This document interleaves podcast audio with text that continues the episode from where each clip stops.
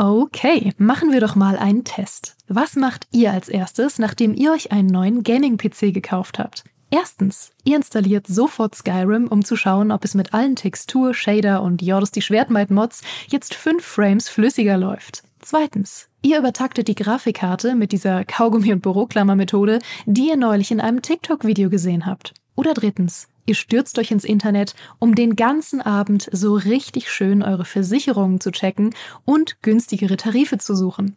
Die richtige Lösung ist natürlich erst eins, dann zwei, dann Krankenhaus und dann drei für eine bessere Krankenversicherung. Aber so weit muss es gar nicht kommen. Es gibt schließlich Clark.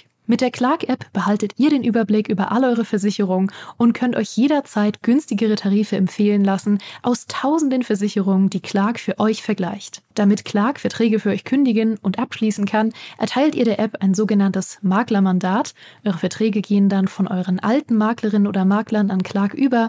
Das ist in der Versicherungsbranche so üblich. Diese Vollmacht könnt ihr danach aber auch jederzeit kostenfrei widerrufen. Ihr behaltet also die volle Kontrolle. Wenn ihr jetzt eure Versicherung hochleveln wollt, dann holt euch die kostenlose Clark-App, fügt zwei eurer bereits bestehenden Versicherungen hinzu und bekommt mit dem Code Gaming24 sogar noch einen 30 Euro Shopping-Gutschein für eure Lieblingsshops wie Amazon, Mediamarkt und Co. obendrauf. Ach ja, und lasst das bitte mit dem Kaugummi und der Büroklammer. Wer soll denn sonst in Zukunft den Podcast hören?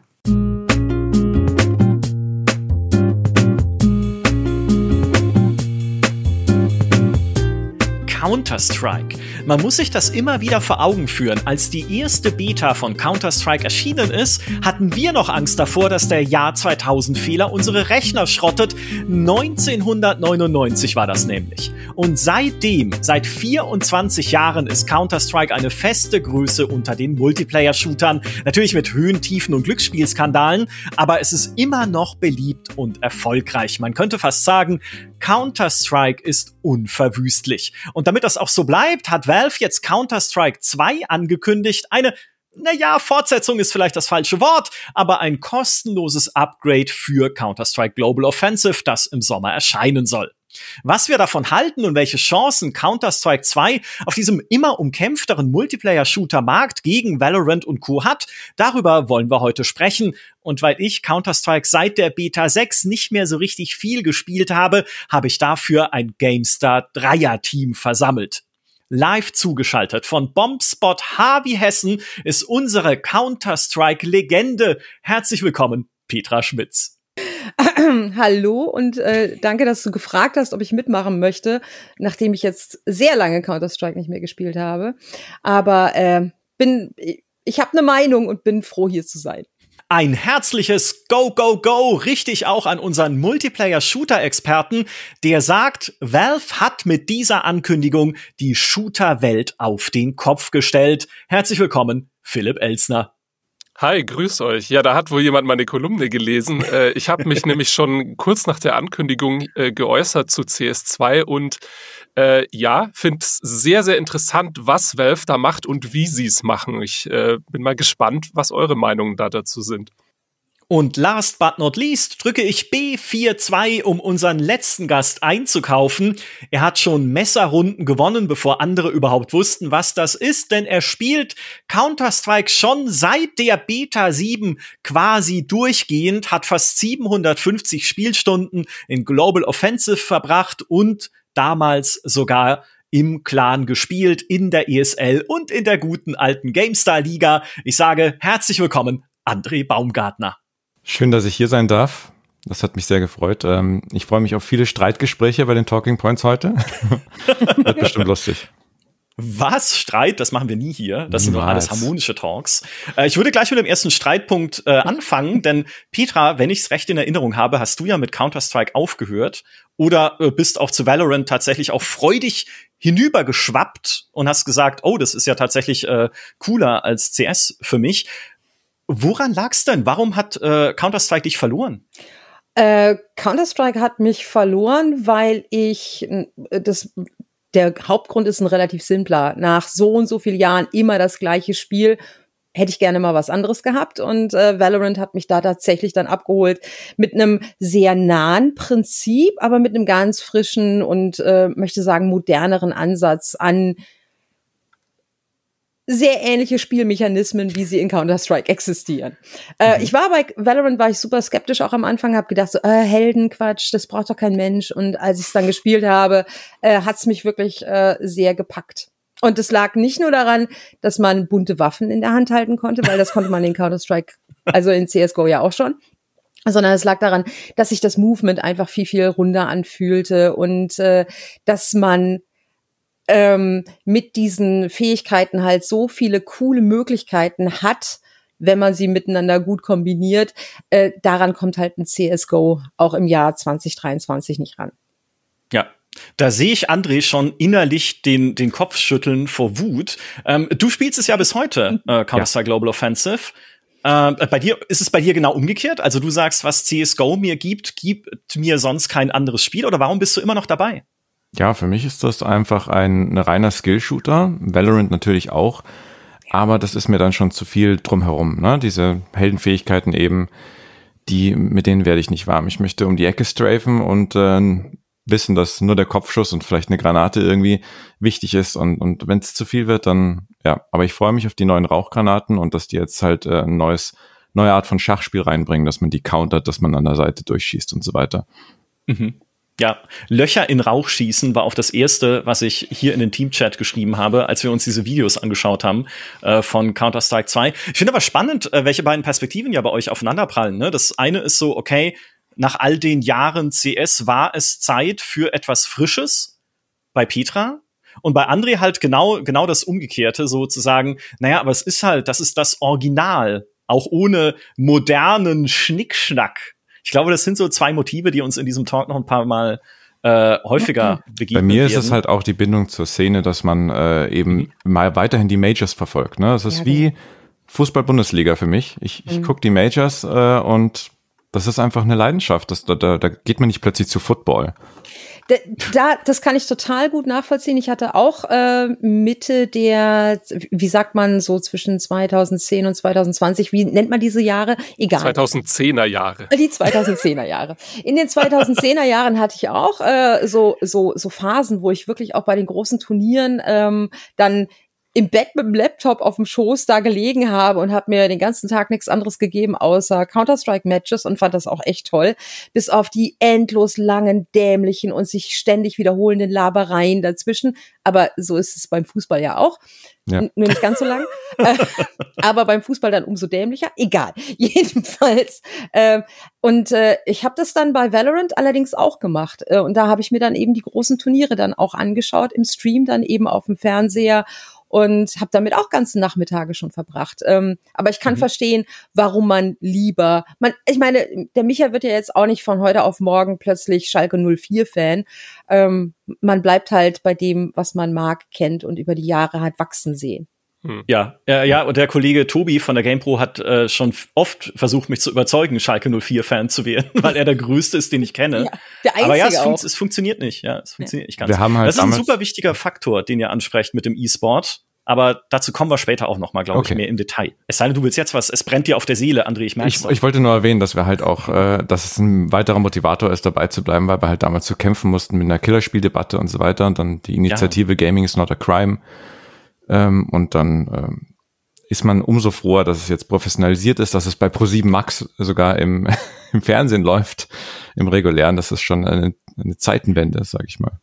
Ja, und es ist ja auch ein Beleg dafür, wie lange uns Counter-Strike schon begleitet. Einfach. Ne? Mhm. Ich meine, wir haben mit CS schon so viel durchgemacht, auch bei der GameStar. Damals, ich sag nur, äh, Gunnar Lott fährt mit Forderungen zur USK oder wie genau das damals war oder ob's Gunnar war oder die. Also auf jeden Fall, ne? Die diese ganze ja, zur BPJM, richtig, genau. Diese ganze Killerspieldebatte und die ganzen Kämpfe und hey, diese, auch diese Anerkennung, die, die man sich so äh, ja, rausschälen musste aus dem Weltgeschehen als Spielerinnen und Spieler.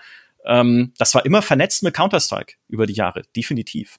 Wenn wir uns jetzt aber äh, so dem heutigen Weltgeschehen zuwenden, ne, wir haben ja schon über Valorant geredet, wir haben einen Multiplayer-Shooter-Markt, auf dem na, ich möchte fast sagen, quasi wöchentlich was Neues kommt. Ja, gerade in letzter Zeit irgendwie Hyenas, äh, The Finals, X-Defiant von Ubisoft und so. Ähm, Phil, wie kommst du drauf, in deiner Kolumne zu sagen, dass Valve jetzt mit dieser Ankündigung von Counter-Strike 2 diesen Markt auf den Kopf stellt? Eigentlich sagen sie mhm. doch nur, wir machen eine neue Version von einem Spiel, das ihr seit 24 Jahren kennt. Ja, genau das, das tun sie. Und äh, ich glaube, es liegt halt auch so ein bisschen an dieser sehr einzigartigen Position, in der Valve ist. Ja, weil es gibt eben nur einen Betreiber der Plattform Steam. Es gibt nur ein Counter-Strike, das wir jetzt seit 25 Jahren kennen oder so. Mhm. Ähm, und der, der Move, den sie jetzt machen, ist ja eigentlich sehr clever, weil sie im Prinzip sagen, wir machen jetzt einen Nachfolger zu einem oder dem vielleicht erfolgreichsten Multiplayer-Shooter der Welt. Und zwar ein Nachfolger. Es ist Counter-Strike 2. Es ist nicht CSGO Source 2 Upgrade oder Patch 15. sonst was, sondern es ist Counter-Strike 2. Und allein dieser Name hat so einen Impact auf die ganze, das, das sieht man ja, was das allein mit den Zahlen, den Spielerzahlen von CSGO macht. Diese 2, das ist was ganz Entscheidendes, was sie da eigentlich machen. Das ist ein, ein strategisches Signal von, das ist die nächste Generation des einzigen Multiplayer-Shooters, dessen Name meine Mutter sogar kennt. Ja, also wenn, wenn ich sage Counter-Strike, dass jeder weiß, was Counter-Strike ist. Ich kann hier in die Fußgängerzone gehen und fragen, wisst ihr, was Counter-Strike ist? Und die meisten würden sagen, ja, schon mal gehört. Und davon der nächste Teil, das ist einfach was, was ganz Grundlegendes, auch wenn es das natürlich dann gar nicht ist, weil sie sagen, ja, es ist ein Engine-Upgrade, irgendwie bleibt alles mhm. gleich, du kannst deine Skins mitnehmen. Es ist ja gar nicht Counter-Strike 2, wenn man jetzt mal ganz ehrlich ist. Ne? Aber der, der Impact dieser Ankündigung allein ist schon was, wo die komplette Branche draufschaut, wo jeder, also würde ich die Hand dafür ins Feuer legen, wo jeder, der Shooter entwickelt, guckt da drauf. Und zwar ganz genau, was machen die da? Und mhm. das reicht schon aus, um wirklich Wellen zu schicken durch dieses Genre. Und gerade was du jetzt am Anfang gesagt hast mit, es, es kommen immer neue Trends, es ist ja immer was los im Shooter-Bereich. Meiner Meinung nach jetzt gerade gar nicht. Meiner Meinung nach sind wir in einer riesigen Shooter-Durststrecke gerade. Und das Timing von Valve könnte gar nicht besser sein. Ja? Echt? Findest du? Also das finde ich sehr spannend, weil natürlich, wenn man sich also mal grundsätzlich anguckt, was alles erscheint, die Quantität ist ja da. Ja. Ne, in der Theorie. Wir hatten ja auch gerade den Playtest von The Finals mit irgendwie immerhin 4000 gleichzeitig aktiven Spielerinnen und Spielern auf Steam. Ist jetzt natürlich nicht epochal viel, aber es ist jetzt auch nicht äh, komplett unter dem Radar gelaufen. Aber trotzdem ist so, ist so ein Hunger da, zu sagen, okay, uns fehlt gerade was richtig Geiles im Moment? Ja, also ich habe schon das Gefühl, ähm, mhm. weil wir so in, dies, in dieser Post-Battle Royale-Ära jetzt sind wo alle wissen, okay, was gibt's da? Naja, Fortnite, Warzone, äh, alles, was noch hinterherkommt, scheitert ja daran, weil der Battle Royale-Markt gesättigt ist. Und was man auch immer wieder liest, ist ja, dass die Leute sagen, was gibt's denn nicht mal was anderes als das nächste Battle Royale? Und dann ja, okay, da gibt's vielleicht den einen oder anderen Versuch, so diese Extraction-Shooter äh, mhm. groß zu machen. Aber so richtig es gibt eigentlich nicht so richtig den nächsten Trend, das nächste große Ding. Und ich habe es auch mal durchgerechnet. So, wenn du auf Steam guckst, die größten Shooter in den Top 20, also die die ganze Zeit von den meisten Leuten gespielt werden auf Steam, die sind im Durchschnitt von 2016. Also die sind wirklich viele, viele Jahre alt und daran siehst du schon, dass eigentlich gerade eher die Klassiker gespielt werden und das, was man kennt und Innovation oder was Großes Neues, wo die Leute richtig hyped drauf sind, eigentlich fehlt. Und genau da ist ja jetzt Counter-Strike mit, naja, wir sind halt schon immer da oben. Mhm. Und jetzt zementieren wir das auch noch komplett fest, weil wir schon die nächste Version an den Markt bringen. Mhm. Frau Schmitz, widersprechen Sie. Der Hero-Shooter. Ja, du bist dem Hero-Shooter verfallen. Das, äh, also, nee, also ich hab, ich hab, ich, ich komme tatsächlich von einer komplett anderen Ecke als Phil. Äh, und ich sag jetzt vielleicht viele Dinge, die ganz, ganz vielen Leuten nicht schmecken werden. Ja, die schneiden wir einfach raus dann. Okay, alles klar, cool. Ich halte die zwei für billige Augenwischerei es ist halt so. Also ohne mhm. Witz, es, äh, die schreiben da eine 2 hinter und was haben sie? Neue Texturen, äh, die Tick-Rate-Geschichte, die, die finde ich cool. Ähm, und den und Rauch. Rauch. Und den Rauch. Rauch. Der Rauch rechtfertigt die zwei. Entschuldige bitte, der Rauch. Äh, Nein, tut er nicht. Wie, wie, wie, wie die Welt steil gegangen ist auf diesen Rauch, ist für mich nicht nachvollziehbar. Ich halte das für äh, äh, André hat vorhin gesagt, cool Schachspiel mehr, so mit dem Rauch und so weiter und so fort. Aber das ist so ein Feature, wo, wo ich sage, ey, ich kann doch nicht äh, um dieses eine kleine Feature, in Anführungsstrichen, das sich natürlich groß im Spiel auswirken kann, logisch. aber das erschließt sich auch nur den Leuten, die Counter-Strike kennen. Ähm, kann ich doch nicht so eine so eine so eine Ankündigung drum stricken. Das ist doch absurd. Also ich habe mich ein bisschen fremdgeschämt für Valve in dem Moment, in dem ich mir die drei Videos angeschaut habe und ich dachte so, wow, Counter Strike 2, das war ja das, wovon sie geredet haben und es wirkt wirklich ein Counter Strike 2. Dass es jetzt aber nur äh, ein Map Update gibt, also Sachen, die sie immer schon gemacht haben, ähm, dass äh, dass sie ein paar Features, also dass sie dieses eine Feature da einbauen und dass sie eben die Server besser positionieren wollen, was äh, Kommunikation zwischen Gehen, Schießen und Treffen angeht. Ähm, das ist für mich, das rechtfertigt für mich keine zwei. Das ist das, was ein Valorant mit dem nächsten Update macht. Und die schreiben ja. da nicht Valorant 2 rein. Und das, und, und, und das ist das, was ich grotesk finde an dieser ganzen Geschichte. Ich glaube, ich glaube ja, dass, ähm, dass Valve gerade so ein bisschen, äh, möchte nicht sagen, ähm, äh, die Düse am Gehen hat oder sowas. Soweit ist es ja noch nicht, weil die haben ja ihre Playerbase und die Playerbase äh, ist ja auch über die Jahre tatsächlich gewachsen. Das ist ja absurd. Die haben ja riesengroße Zahlen. Aber sie merken dann schon, dass sie im Gespräch da draußen nicht mehr so stattfinden. Und das Gespräch da draußen ist das, was neue Spieler ranbringt. Entschuldigung, ich bin gerade ans Mikrofon gestoßen. Das Gespräch da draußen ist das, was neue ja. Spieler ranbringt.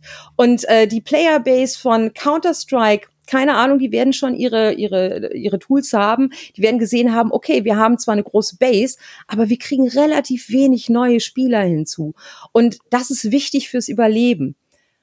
Während andere Spiele halt, äh, keine Ahnung, mit ihren Seasons und so weiter und so fort, alleine deswegen schon immer wieder die alten Spieler, aber auch neue Spieler anziehen. Und ähm, das hat Valve leider Gottes seit 2012, seit CSGO auf den Markt gekommen ist, am Anfang noch ein bisschen verfolgt, aber das dann hinterher komplett hat schleifen lassen. Mhm. Und dann kamen die Skandälchen und so weiter und so fort. Und die Antwort darauf ist jetzt Counter-Strike 2 mit äh, Wobbelrauch. Leute. Und es ist ja auch so interessant, ne, dass diese, weil ich bin da komplett bei dir, diese zwei Ach. hat bei diese 2 hat bei Overwatch ja total äh, für Aufregung gesorgt, ne? wo die Leute gesagt haben, wieso ist das jetzt Overwatch 2? Ihr ändert ja gar nichts. Ne? Da ist, ich meine, äh, die, die Matches laufen jetzt ein bisschen anders ab, ne? weil es halt äh, äh, andere Team-Compositions sind. Aber sonst ist ja alles gleich. Die Helden sind gleich, die Maps sind gleich, die Modi sind gleich, alles ist gleich. Und irgendwann soll da noch eine Kampagne kommen, die es bis heute nicht gibt. Aber man hat es einfach umbenannt. Das ist jetzt Overwatch 2. Und du siehst ja dasselbe jetzt auch wieder. Nur, dass bei Valve alle sagen, oh, Counter-Strike 2, total cool. Und bei Overwatch haben alle gesagt, wieso heißt es denn 2? Das, das ja, aber ich nicht. das kann ich dir erklären. Das kann ich dir erklären. Und zwar, als Overwatch 2 äh, in Anführungsstrichen angekündigt wurde, hatte Blizzard schon nicht so den geilsten, das geilste Standing da draußen. Äh, und dann haben die Leute wirklich super hart darauf geachtet, was passiert denn da bei Blizzard? Ähm, wie, wie weit wollen sie sich denn noch in die Scheiße reiten, in Anführungsstrichen? ähm, und äh, Valve war schon immer eine Bank, was äh, wir wir erschaffen Dinge, wir machen Dinge neu. Wir, wenn wir was anfangen, dann wird Gold daraus und wir verarschen unsere Kunden nicht. Und äh, es, das ist ein ganz anderes Standing. Also in dem Moment, in dem Overwatch 2 in Anführungsstrichen hätte groß werden können oder sollen, war Blizzard in einer ganz, ganz schlimmen mhm. Lage. Und das war bei Valve bei Counter-Strike 2 nicht der Fall. Es, äh, be bevor André gleich äh, unbedingt äh, dringend zur Ehrenrettung dieser zwei äh, schreiten darf, falls er möchte, ja. ähm, nur um das einfließen zu lassen, weil dieses Overwatch, dieser, diesen Overwatch 2 Vergleich hatte ich gar nicht so auf dem Schirm, aber natürlich ist richtig. Bei dem einen Spiel sagen wir, Herr Moment, das ist halt Overwatch 1 mit minimaler Änderung. Ja, was irgendwie Teamgrößen, die Art und Weise, wie man Klassen wählt und so angeht. Okay, es kommen auch neue Maps und Klassen rein, aber hä, dafür habt ihr so lange gebraucht? Ne? Aber ich glaube, ein Teil dieses Ärgers war auch tatsächlich der äh, Ärger darüber, dass Overwatch 1, also das Original, so lange stagniert ist. Ne, die haben ja da jahrelang einfach nichts mehr neu eingebaut, weil sie gesagt haben, wir arbeiten jetzt an Overwatch 2. Und das ist ja ein Grab, das du dir selber äh, gräbst oder ein Hindernis, das du dir selbst aufstellst, wenn du so einen Hero-Shooter machst. Ne, weil dann gerade dann sitzen da Leute da und sagen, jetzt haben wir so lange schon keine neue Klasse gesehen, jetzt haben wir so lange schon keine neue Fähigkeit mehr gesehen. Rebalancing und so gab's ja natürlich während Counter-Strike da ein viel leichteres Spiel hat, ähm, Dinge äh, innerhalb dessen, was es bietet, anzupassen, weil es ja einfach nicht so viele Layers hat an, ne, es gibt ja keine Operator, es gibt keine Fähigkeiten in dem Sinne über das, was man halt, was eh jede Figur kann, ne? Also du erwartest, ich glaube, die Erwartungen an ein Counter-Strike, was Weiterentwicklung angeht, sind per se andere, als an ein komplexeres Spiel, wie es halt ein Overwatch ist oder wie, wie es vielleicht auch ein Valorant ist. Ne? Weil da würde ich schon hoffen, dass regelmäßig irgendwie mal neuer Content kommt. Bei Counter-Strike ist es irgendwie so ein, nee, klar, solange sie rebalancen, solange sie halt immer natürlich im Auge behalten, wie stark die Waffen sind, was sie kosten, ähm, dass irgendwie Skins nicht irgendwie äh, fürs Cheating oder Gambling oder sonst was verwendet werden, ne? solange ist es halt einfach Counter-Strike. Und mhm. läuft doch, ne? Da muss ich jetzt gar nicht, gar nicht sauer sein auf Valve, obwohl nicht alles Gold wird, was sie anfassen. Ich sage nur Steam Machine ja, oder der Steam Controller. Ne? Also ja, das verdrängt man irgendwie ja, so. Und sie haben natürlich den großartigen Vorteil, dass die äh, Zeit zwischen Ankündigung und Exekutive in Anführungsstrichen äh, so viel kürzer ist als bei Overwatch 2. Ja, also Overwatch 2 oh, ganz ja. lange im Gespräch und dann kommt's raus und dann so, was habt denn ihr da gemacht? Und äh, jetzt ist es halt nur ein halbes Jahr. Ja. André, bitte, jetzt sag, äh, rentiert sich oder beziehungsweise rechtfertigt sich die zwei hinter diesem Namen für dich? Ja, auf jeden Fall. Also man kennt halt dieses Muster von Valve schon lange. Ähm, sie haben, als sie die Source Engine aufgemotzt haben oder reingebracht haben, haben sie es Counter-Strike Source genannt. Das ist ja ein Muster, das kennen wir schon. Mhm. Dann CSGO, da ist alles noch viel mehr in die ähm, E-Sports-Charte reingegangen. Ne? Sie hatten immer die E-Sports und sie hatten halt aber einfach irgendwelche Casual-Server mit Fun-Maps und CSGO ist immer weiter auf die Szene eingegangen und CS2 ist natürlich jetzt auch mit der Szene zusammen entwickelt worden. Ähm, und äh, ja, sie wechseln jetzt auf Source 2, Counter-Strike 2, das ist die eine Begründung. Andererseits haben wir natürlich äh, Counter-Strike 1 bis 1.6 entwickelt gesehen. Dann mhm. Source, mhm. da war dann Versionsnummer nicht mehr so relevant, CSGO auch nicht aber die 2 war irgendwann unausweichlich und das ist halt jetzt ein schöner Schritt. Man geht in die neue Engine, man hat mit der neuen Engine noch viele andere Sachen vor, die jetzt noch nicht angekündigt wurden. Also die haben ja gesagt, das ist jetzt nur ein Subset der Änderungen, die sie jetzt in diesen Previews gezeigt haben und die jetzt in den Tests drin sind. Und ähm, ja, also es ist einfach die nächste Ära, die wir haben jetzt 20 Jahre abgerissen, gehen wir in die nächsten 20 rein mit Counter-Strike 2. Okay, alles klar. Äh, dann hätte ich mir aber gewünscht, Sie hätten diesen Gedanken, den du gerade für Sie formuliert hast, ein bisschen prominenter auch unters Volk gebracht, weil das die Trailer jeder sind total auf die Szene zugeschnitten. Das ja. Das ist und, nicht so für die Allgemeinheit gemacht. Ja, ja. und genau äh, das. Äh, glaube ich halt, ist, ist nicht so die cleverste Idee, wenn du, äh, wenn du größer werden willst, wenn du wachsen willst, dass du ähm, die Menschen, die schon immer da waren, abholst, sondern du solltest vielleicht auch anfangen, mal die Leute abzuholen, die noch nicht da sind, die aber potenziell da sein könnten.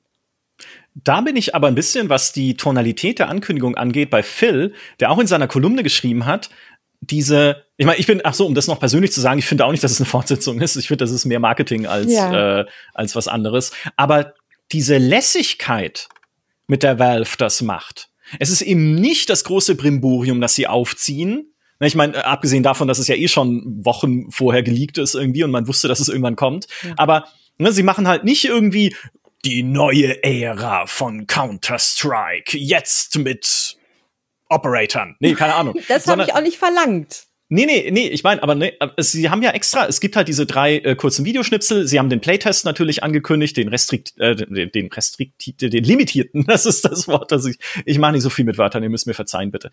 Ähm, den haben sie angekündigt. Das hat direkt wieder eins, über 1,5 Millionen Leute auf die Server gezogen, mhm. weil sie gehofft haben einfach, dass sie eine Playtest-Einladung kriegen. Ne? Also sie haben mit dieser doch vergleichsweise, wenn man das in dieser Industrie mal ähm, ein äh, bisschen vergleicht, ne, mit dieser, mit dieser doch recht lässigen, drögen, zurückhaltenden Ankündigungen ja genau das erreicht, was sie erreichen wollten, nämlich alle reden über sie und noch dazu es gibt es halt auch dieses ähm, diesen Beigeschmack von naja, wenn Valve will, können sie halt einfach mit dem Finger schnippen ne, und können ihr Ding wieder auffrischen, weil es was sollen, was müssen sie denn sonst mhm. groß machen? Es läuft. Es, es ja. War, es war äh, faszinierend zu sehen, äh, dass auch die ähm, die deutsche äh, Call of Duty-Szene, ähm, die man so auf Twitch verfolgen kann, ähm, total auf dieses Counter-Strike 2 Ding angesprungen ja. sind. Also die, äh, die so, wow, cool, Astrein, äh, haben auch diesen Rauch über den grünen Klee gelobt und ich, ich so, hm, was, warum? dann äh, dann gab's ja dann äh, sofort am nächsten Tag, beziehungsweise sofort an dem Abend der Ankündigung, konnte man ja schon Twitch anschmeißen und äh, bekannte Counter-Strike-Größen dabei zusehen, wie sie auf das zwei eben Ja. die, das neue äh, Ding gespielt haben. Das war äh, erstaunlich Dust 2, nur halt äh, mit, äh, mit Rauch und schönerer Optik und so weiter und so fort. Äh, aber ähm, da haben extrem viele Leute auch zugeguckt dann. Und alleine über diese Community-Geschichte hat sich dann eben verbreitet, wow, Counter-Strike 2. Ja, da, Ja. das hat Valve wirklich, wirklich, wirklich nicht nur der Counter-Strike-Community überlassen, sondern grundsätzlich der Shooter-Community. Und da bin ich wir- wirklich bei Phil. Die geifern nämlich nach, ähm, nach neuem oder altem, coolem Zeug. Also irgendwas, was nicht das ist, was man gerade schon hat. Was ja komisch ist, weil du kriegst ja nicht was völlig Neues mit Counter-Strike 2 und trotzdem diese ganze, ich habe das auch verfolgt, diese ganze Call of Duty Bubble, insbesondere auch andere Shooter-Communities, aber Call of Duty-Influencer, die massenhaft irgendwie Genau. getwittert haben mit Oh, schaut euch an, was hier Counter-Strike 2 macht. Jetzt muss sich aber Warzone warm anziehen. Und ich so, das ist euer Takeaway, weil Ja. es jetzt dynamischen Rauch gibt. Ja. Das ist ja hochinteressant, Ja. weil die, das verselbstständigt sich so. Valve braucht ja nicht mal Marketing, die machen keine Genau. PR, die brauchen keine Messe, keine Präsentation, sondern es ist einfach nur, ja, wir, wir hauen übrigens CS2 raus, viel Spaß damit, ciao. Und alle rasten aus. ja. Ja. Äh, Das kann ich übrigens an der Stelle nochmal anekdotisch einfließen lassen. Die PR von Valve zu kontaktieren, ist wie Signale ins All senden. Gut, manchmal kommt was zurück. Ne, manchmal kriegst du eine Mail zurück, in der wir haben ja natürlich auch angefragt, hey, könnt ihr uns irgendwie Presseaccounts geben für diesen äh, limitierten Test? Und dann kam so zurück, ja, nee, Presse zum jetzigen Zeitpunkt noch nicht. Wir wollen den Test halt klein halten, kontrollierbar halten, bestimmte Subsets von Features nur testen und dadurch, dass es klein ist, wollen wir halt schneller da auf Feedback reagieren können, auch bei uns im, im Entwicklungsteam und so. Alles cool, aber die meiste Zeit, wenn man irgendwie äh, Mails an die PR von Valve schickt, kommt gar nichts. Und da denkt man sich auch so, okay, ja, da, haben sie es nicht nötig. Wenn sie dann natürlich irgendwas wollen, dann kommt eine Mail, äh, wie damals, als sie Maurice eingeladen haben zu Artifact. Das kennt keiner mehr, es war dieses Sammelkartenspiel, Oh. äh, was sie mal gemacht haben. So viel nochmal zum Thema, alles, was Valve macht, wird Gold. Ähm, aber die meiste Zeit über ist das doch eine sehr, äh, sagen wir mal, kommunikationsarme Firma. Ja. So, wieder zurück zu dem, äh, was ihr gerade angesprochen habt. Das Spielprinzip, haben wir vorhin schon gesagt, ist 24 Jahre alt von Counter-Strike. Äh, vielleicht können wir noch mal tiefer reingehen, André, mit dir. Was denn der Grund sein könnte, warum trotzdem dieses Counter-Strike über diese 24 Jahre hinweg allen Trends getrotzt hat, die denn da kamen. Von der ne, zuletzt riesigen Battle Royale über den Extraction Shooter, der sich gerade so ein bisschen über Hand Showdown und äh, vielleicht auch DMZ noch in Warzone 2 so etabliert, über den Hero Shooter, ne, Valorant und sowas, äh, beziehungsweise Overwatch natürlich. Also das war, das war ein cleverer Schachzug damals äh, von Valve. Äh, nichtsdestotrotz, äh, André, was glaubst du denn, woran es tatsächlich liegt, dass dieses Spielprinzip so lange Zeit überdauert hat? Also bei mir ist es ganz klar der Sport. Ne? Die Leute betrachten das als ihren Sport, Freizeitsport oder eben Profisport. Und äh, Valve bedient das halt perfekt. Ne? CSGO hatte zwar auch zu Beginn ähm, seine Schwierigkeiten. Source ist bei der Szene überhaupt nicht gut angekommen, als es neu war. Und ähm, ja, CSGO ist die, die Plattform, die diesen Sport wirklich für alle greifbar ge gemacht hat. Ne? Die, die Leute schauen wie Fußball diesen Majors äh, an und äh, können sich im Casual oder im Competitive jederzeit selbst an diesem Sport versuchen, können ihre Glücksmomente feiern, können es bei Frust in die Ecke pfeffern. Ähm, es ist ein, ähm, es ist gerade die Einfachheit. Ne? Fußball ist ja auch nicht überkomplex. Aber du hast klare Regeln, jetzt keine Abseitsregel oder so, die sich kein Schwein mer- merken kann. also der Rückstoßregeln gibt's dafür in Counter-Strike, die kann ich mir nicht merken, aber okay. Und ähm, ja, das überlebt halt all diese, diese Trends, weil du da immer sicher sein kannst, du hast ein faires Spielfeld. Ne? Du bist, Mhm. da ist einfach alles safe. Du hast klare Linien, du kannst deinen Sport ausüben. Ähm, Cheater jetzt mal außen vor, ne? aber deswegen ist die Profiszene ja auch nicht auf den offiziellen Servern unterwegs meistens. Ja. Da kommt übrigens noch was hinzu. Also äh, warum sich das so ähm, gehalten hat. Zum einen natürlich wegen der klaren Regeln. Zum zweiten auch, weil es sehr, sehr früh eine Legende um sich selber herum gestrickt hat, äh, durch, durch Leute wie, wie, wie wir es sind, ähm, auch durch die Community. Wenn du Counter-Strike kannst, dann bist du, dann, dann, dann kannst du Shooter. Das ist die, die Botschaft, die Mhm. immer im Raum stand. Hm. Und die steht immer noch im Raum. Counter-Strike ist der König der Shooter da draußen. Wenn du, und André hat ja vorhin schon das äh, Wort Skill Game genannt, es gibt keinen Shooter da draußen, der so hart mit Skill in Verbindung gebracht wird wie in Counter-Strike. Es gibt Mhm. natürlich genauso viel andere, also es gibt natürlich noch andere Spiele, die genauso viel Skill verlangen, aber Counter-Strike ist in seiner Mechanik total leicht zu durchschauen. Und wenn du darin gut bist, wenn du mit der AK irgendwie der Einflieger auf der anderen Seite, also B42, wir hatten es vorhin, ist die AK, oder? Nee, ist B41. Ich weiß es gar nicht mehr. B42 ist die Colt? AK, Egal. oder? Ich habe das schon so Ja, lange nicht mehr gespielt. Also mich darfst du, mein, mein äh, Counter-Strike hier, André muss es sagen, mein Ja, Counter-Strike ich muss ist aus den gestehen, ich habe 90ern. seit seit ähm, Du kaufst immer das Rad. Oh, schäm Nein, dich. nein, seit Urzeiten habe ich ein Buy-Script, ich übers Nummernpad gekauft. Ah. Buy-Scripts. Ah, Ja. ja, die gab's ja auch. Äh, beziehungsweise die gibt's auch. ähm, jedenfalls, äh, worauf ich hinaus wollte, und zwar äh, diese Legende, also äh, diese Legende um Counter-Strike rum, wenn du, wenn du gut darin bist, dann, äh, dann kannst du Shooter. Und da, das probiert natürlich jeder mal aus, der äh, eine Affinität für Shooter hat oder gerade Multiplayer-Shooter, der wird sich an Counter-Strike versuchen, sich entweder die Zähne daran ausbeißen oder eben das Sitzfleisch haben und immer und immer besser werden zu wollen. Das Mhm. Ding ist halt, die Ja. haben das geschafft mit ihrer Engine, dass du wirklich das Gefühl hast, jeder Mikrometer mit der Maus wird direkt ins Spiel übertragen. Das ist absolut komplett direkt. Du hast 100% Kontrolle und das äh, ermöglicht eben die 180 Grad ähm, No-Scope-Flicks und äh, was man alles kennt. Und dazu kommt natürlich das Granatengame, dass du den, den genauen Winkel kennst, der, mit dem du das irgendwie über das Dach an die perfekte Stelle auf den Bombenspot wirfst und so. Das ist ja Skill und sonst nichts.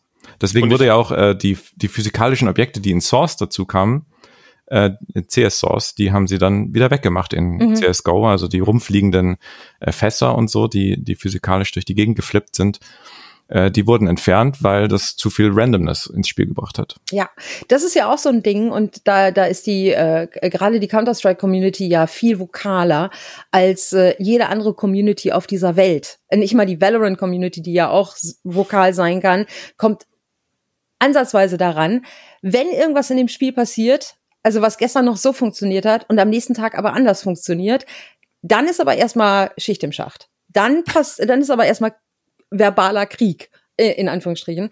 Ähm, wir erinnern uns, als, äh, als äh, Counter-Strike Source groß werden sollte, also als der Wechsel von 1.6 auf Source stattfinden sollte, aber die Profispieler, ähm, die natürlich dann einen Multi Multiplika Multiplikator dann eben auch zu den in Anführungsstrichen Casuals, aber wenn du Counter-Strike spielst, bist du ja kein Casual, ähm, äh, dass sich das dann runtergetragen äh, hat, äh, die Meinung, dass man das so nicht spielen kann, weil das nicht mehr so ist, wie es vorher war. Weil Dinge Mhm. nicht mehr so funktionieren, wie sie vorher funktioniert haben.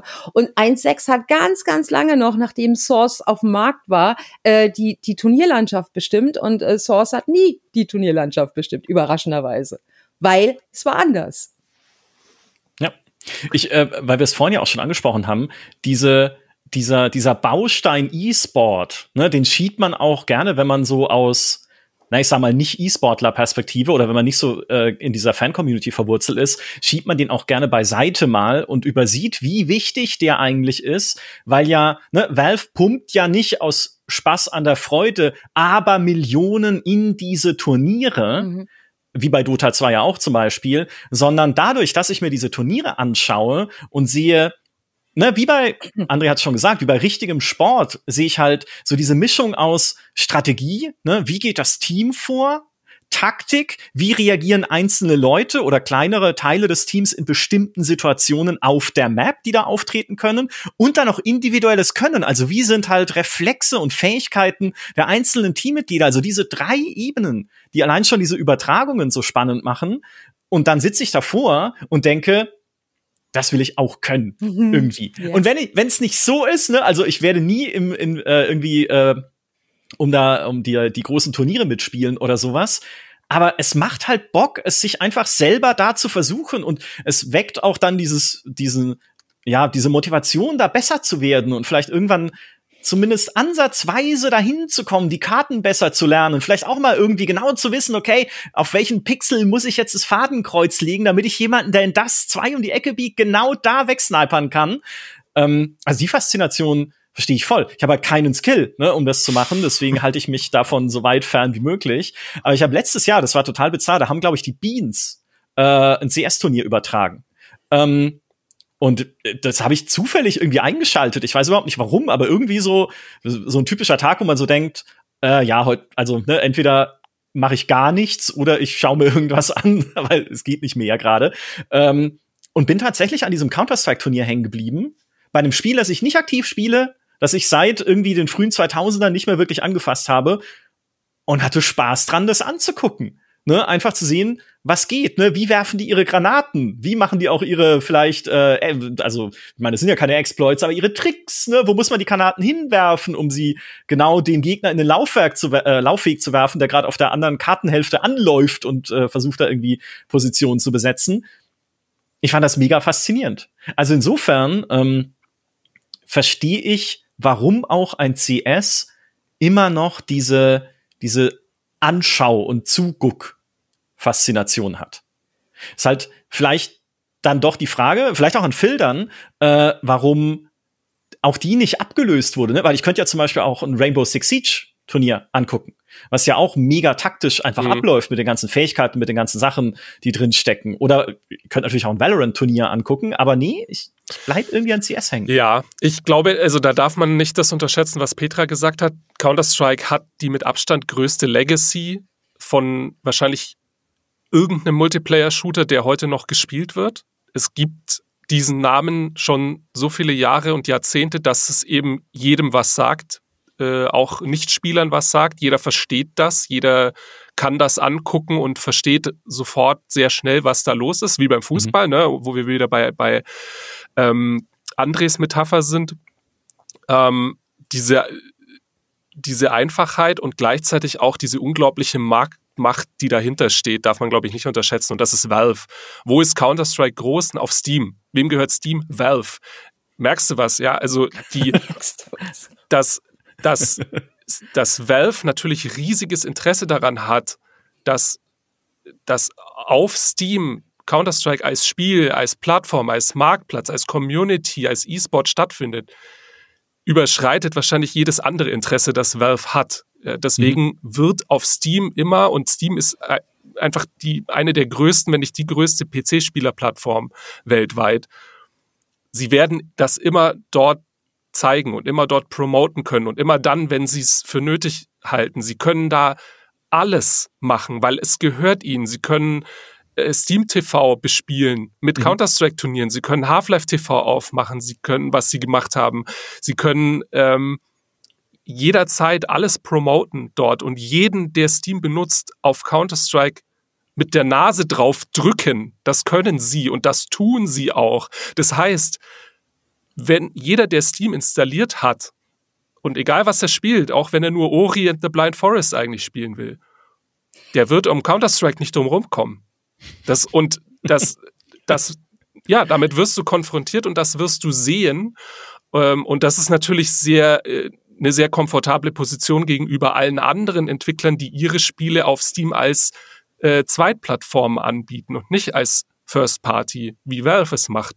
Also ich glaube, das darf man nicht unterschätzen, was für ein unglaubliches Vehikel, was für ein Motor Steam ist, mit all dem, was da dazugehört, eben äh, Marketplace und, und, und Achievements und dem, den Foren und alles, was da, was da passiert. Ne? Und Marketplace, ja. da sprichst du einen anderen weiteren Grund an, warum die zwei jetzt äh, trotz weniger ähm, Features jetzt also so gut angenommen wird, weil die Leute halt ja, teilweise gerade die Pro-Szene natürlich tausende Euro teilweise in Skins investiert hat und die wollen es natürlich mitnehmen. Diese Plattform darf nicht die Community spalten, es muss dasselbe Spiel bleiben.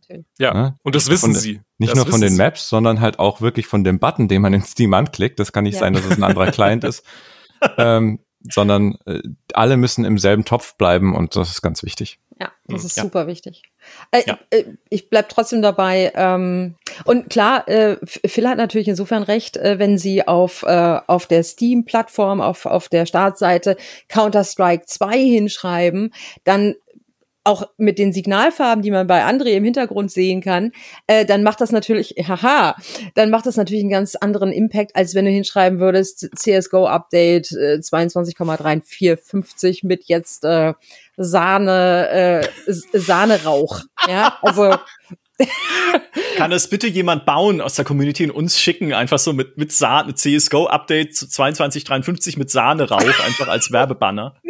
Ich, ich, möchte es haben. Ich möchte gerade unbedingt ganz dringend Petra verknüpfen äh, mit Nils aus unserer Tech-Abteilung, weil Nils diesen Rauch unglaublich hasst aus einer äh, Perspektive eines wirklich langjährigen Counter-Strike-Fans. Er hat das angeschaut und hat sich zu mir gedreht und gesagt, das ist ja für, fürchterlich. Also ja. Ähm, ja, also äh, das, ich weiß gar nicht mehr, was ich sagen wollte, aber ich glaube, ich habe gesagt, was ich sagen wollte. Ja. Ja, sehr gut. Äh, ich glaube, Nils hasst den Rauch, weil er unberechenbar ist und Unberechenbarkeiten sind immer schlecht. Gerade wenn sie neu sind, ja, und insbesondere in Multiplayer-Spielen. Ich hasse es. Ich bin ja einer der größten Verächter von Zufallselementen. Und wenn sich dieser Rauch mehr an Geländekonturen anpasst und dann fällt die Granate einen Meter weiter äh, links, als du sie eigentlich gezielt hättest, dann ist der Rauch anders und denkst, Dö! Mhm. Ja? What have I done? Also das finde ich, äh, finde ich einen spannenden Punkt. Äh, was ich nur bei Phil noch anfügen wollte, der beste unfreiwillige Verbündete von Valve bei der Bewerbung von Call of Duty, äh Quatsch, jetzt habe ich schon gesagt, ah, wird's versaut. Bei der Bewerbung von Counter-Strike auf Steam ist Call of Duty, so rum nämlich, weil seitdem Call of Duty wieder auf Steam zurück ist jetzt mit äh, Warzone 2 und Modern Warfare 2, bewerben sie auf deren Produktseiten natürlich Counter-Strike im Hey, kennen Sie schon einen ähnlichen Shooter wie Call of Duty? Hier ist Counter-Strike von Valve. Ja, und sie haben damit, also äh, Activision, ich meine, die werden die verdienen ja natürlich auch Geld. Man hat gesehen, wie gut sich auch Modern Warfare 2 über Steam verkauft hat. Also ich glaube, da ist jetzt niemand sauer, dass es so ist. Aber ne, man, man benutzt sozusagen diese Fläche auch gleich wieder, um Counter-Strike wieder sichtbarer auch zu machen. Also äh, ist eine symbiotische Beziehung, die da herrscht. Möchte das aber äh, vielleicht mal ein bisschen relativieren. Die Steam-Teilnehmer, äh, Phil ist der eine, der äh, Call of Duty und Warzone auf Steam spielt. Alle anderen auf diesem Planeten sind entweder auf dem Battlenet, im Battlenet oder auf den Konsolen. Ähm, also die Steam Gruppe der Warzone und Call of Duty Spieler ist super klein, ist die kleinste überhaupt am ganzen Markt. Alles andere ist Battlenet und dann ganz viel noch die Konsolen. Wobei man ja eben sagen muss, Counter-Strike ist klassischerweise, und ich glaube, es ist auch heute noch so ein 99,9% PC-Thema. es ist eben etwas, was äh, wirklich in diesem Kosmos äh, PC-Spielen, E-Sport und Steam stattfindet und weniger was, ähm, was mir ständig auf der Playstation präsentiert ja. wird oder so, ne? Ich ja. glaube, da wollen die auch gar nicht hin. Es gab nie eine ja. Counter-Strike-Konsolenversion, weil du eben dieses Pixel-Perfect Aiming das kannst du halt da vergessen. Und das wollen die auch gar nicht irgendwie anpassen, dass das da funktioniert. Ja. Ich würde wetten, dass irgendwann eine kommt. Also es ist nicht natürlich ihr Primärziel jetzt mit Counter-Strike 2, aber ich, ich würde wetten, dass sie den Schritt in irgendeiner Form gehen. Wenn Mindestens, ohne um die Leute halt noch mitzunehmen. Ja, ja natürlich es, ohne Crossplay. Äh, ohne Crossplay, ah ja, das geht ja nicht. Ne? Das kannst du ja dieser E-Sport-affinen Community nicht antun, plötzlich äh, Gamepad versus Maus und äh, Tastatur spielen zu müssen. Aber, na, wie gesagt, zum jetzigen Zeitpunkt ist es nicht angekündigt, aber das wäre zumindest eine Wette, die ich eingehen würde. Um auf anderen Plattformen auch präsent zu sein, könnte ich mir vorstellen, dass sie wieder eine Konsolenversion machen. Einfach damit der Name auch dort neben einem Call of Duty und Valorant und wie auch immer sie alle heißen äh, steht, wo die halt präsent sind. Ne? Counter-Strike ist irgendwie immer da. Es ist ja eh immer da, aber auch dann noch mal weiter in die Zukunft gedacht, wenn irgendwo das Cloud Gaming kommt und eh alle Plattformen ineinander verschmelzen. Ähm, ich, ich, also wenn ich Valve wäre, was aber immer ein blöder Gedanke ist, weil Valve immer was anderes macht, als man von ihnen erwartet. Wenn ich Valve wäre, würde ich das machen. Cloud was ich Gaming. niemals machen würde, wäre Counter-Strike 3, weil Valve macht nichts mit 3. Das nein, es gibt keine 3. Nein, nein. das nicht. Aber Cloud Gaming ist auch schwierig, weil du halt, Entschuldigung. Nee, mach weil, nicht. weil die arbeiten ja an der Darstellungslatenz äh, so niedrig wie möglich, ähm, was Nvidia Reflex extra als Technologie, damit es noch weiter sinkt, dass du 2 MS oder so Darstellungslatenz mhm. hast und da kannst du nicht irgendwie noch Internet-Lag extra reinbringen mit Cloud Gaming. Ah, Micha. Sehr schwer. Das geht doch nicht. Die KI wird dir helfen, die dann vorausahnt, mm. was du machst und das schon vorausberechnet auf dem Server in zwei unterschiedlichen Szenarien und dann an dich schickt.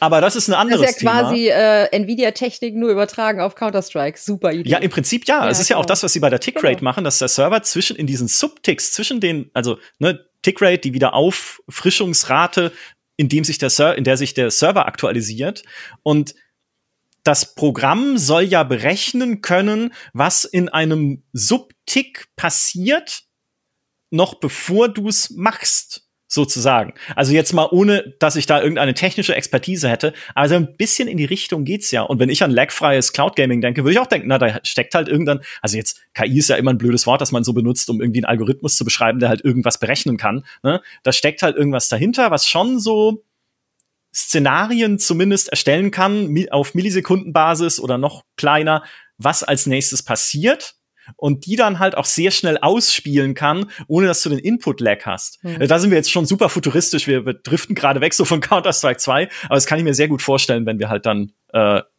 in die Zukunft schauen. Ich möchte gerne, dass der Subtick immer ausrechnet, äh, dass ich den Headshot lande. Nicht, dass ich Counter-Strike nochmal Ja. anfassen würde, aber okay.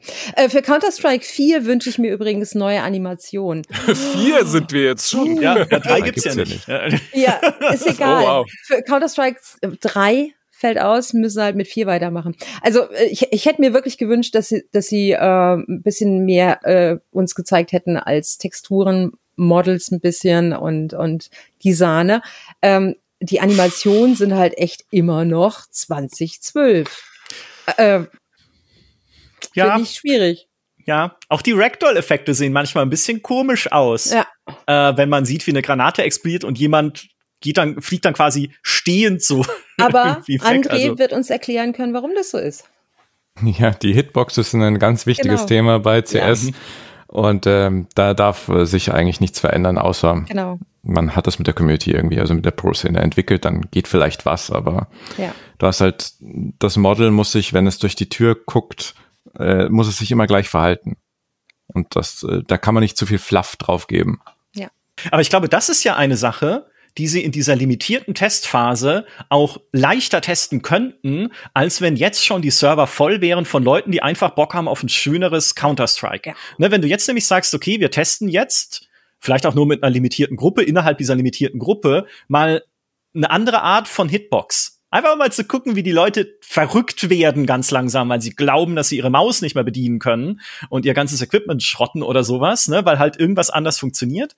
Aber das war auch der Grund, den uns Valve gegeben hat, zum Beispiel für diese limitierten Tests. Naja, wir können halt Sachen in kleinen Aquarien quasi testen mit sehr erfahrenen Leuten. Ja, also nicht falsch verstehen. Das sind natürlich nicht random irgendwie Leute, die man da reinnimmt, sondern Leute, die einerseits diesen hohen Trust Factor da haben äh, in Counter-Strike, also dass sie einfach nicht arschig sind zu anderen, was ich sehr begrüße grundsätzlich. Äh, und dass sie natürlich auch viel gespielt haben, ne, dass sie ein gutes Steam-Account-Ranking äh, oder Rating dann auch haben. Also man nimmt da nicht äh, irgendwie sonst wen alles rein.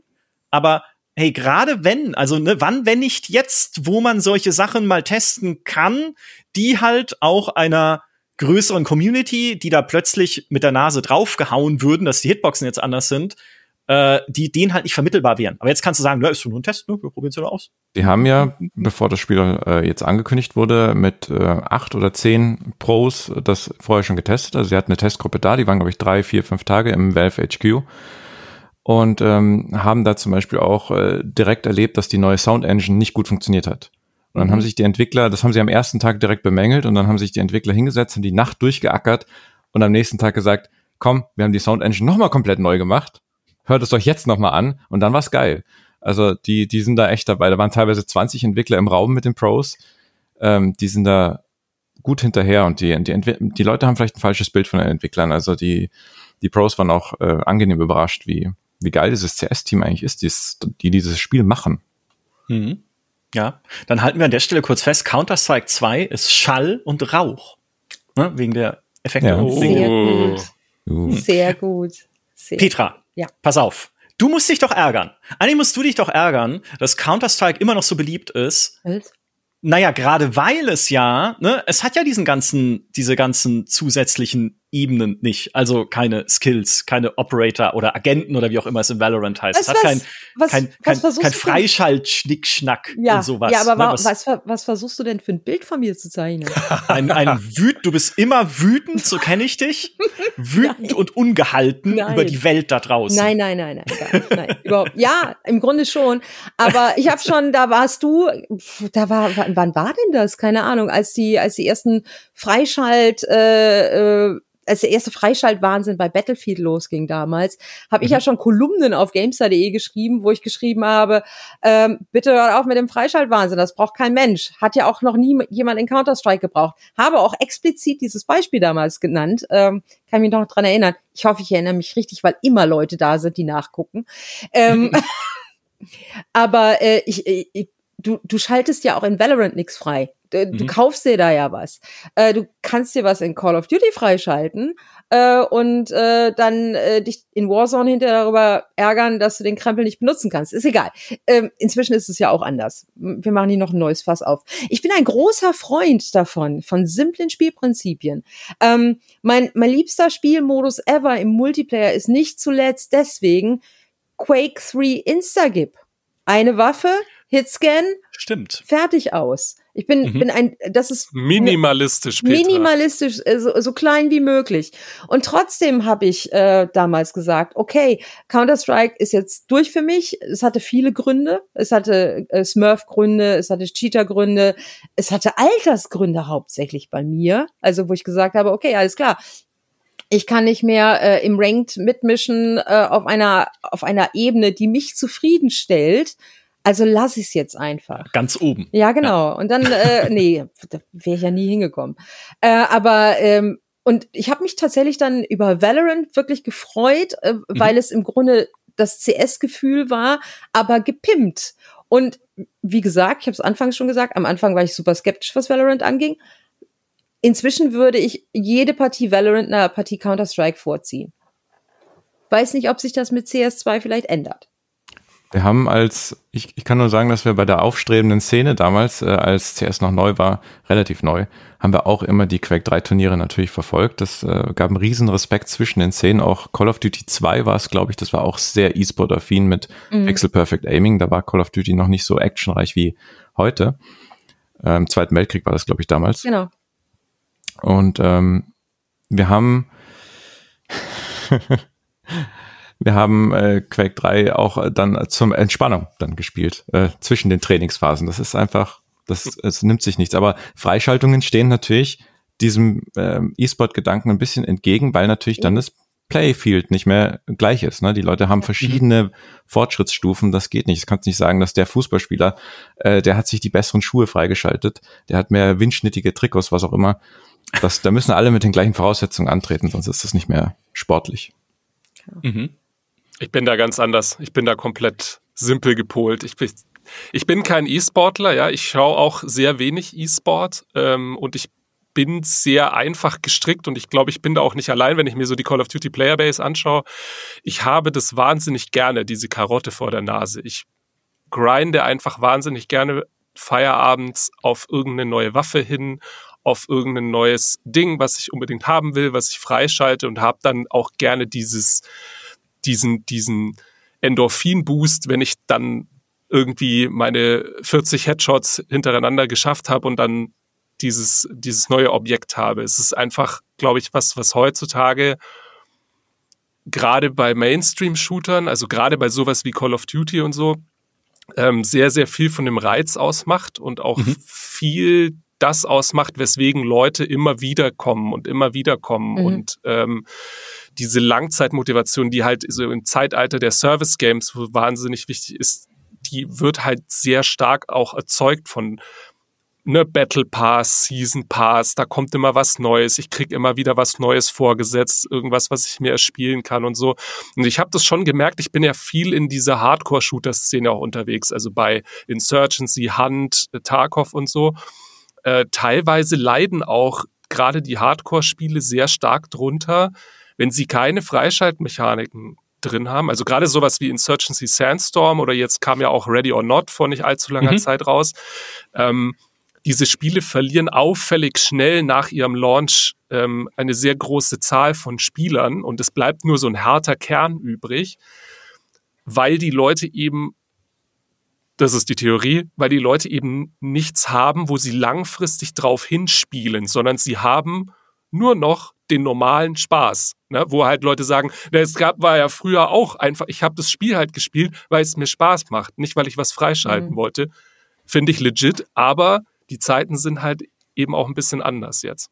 Das ist ja genau die spannende Frage, was jetzt auch die Marktchancen angeht, von einem Counter-Strike 2 über seine bisher schon Counter-Strike-affine Bubble hinaus zu wachsen, also über André sozusagen hinaus zu wachsen. Weil genau das finde ich ist, ist ja der Kern des Ganzen. Wir sind darauf konditioniert, in Multiplayer-Shootern äh, mit Belohnungen überhäuft zu werden. Mhm. Und das macht CS ja schon auch natürlich, ne, damit man das nicht falsch verstehen. Natürlich, du hast ja die Skins und du hast doch den Skin-Markt, der daraus entsteht und du hast natürlich so Motivation, die ja auch viele andere moderne Spiele haben, damit Cosmetics zu spielen, was ich persönlich, ich würde nie auf die Idee kommen, mir irgendwie, also, ne, ich komme aus einer anderen Zeit, ich, ich baue doch nicht mein, mein Anti- Terror-Typen um in dem Spiel. Ich bin doch, ich gehöre doch zu einer Einheit, da sehen alle, ja, egal. Also, ne, auch wenn ich persönlich jetzt sagen würde, das ist nicht unbedingt meine Art von Game, etwas zum Freischalten hast du ja.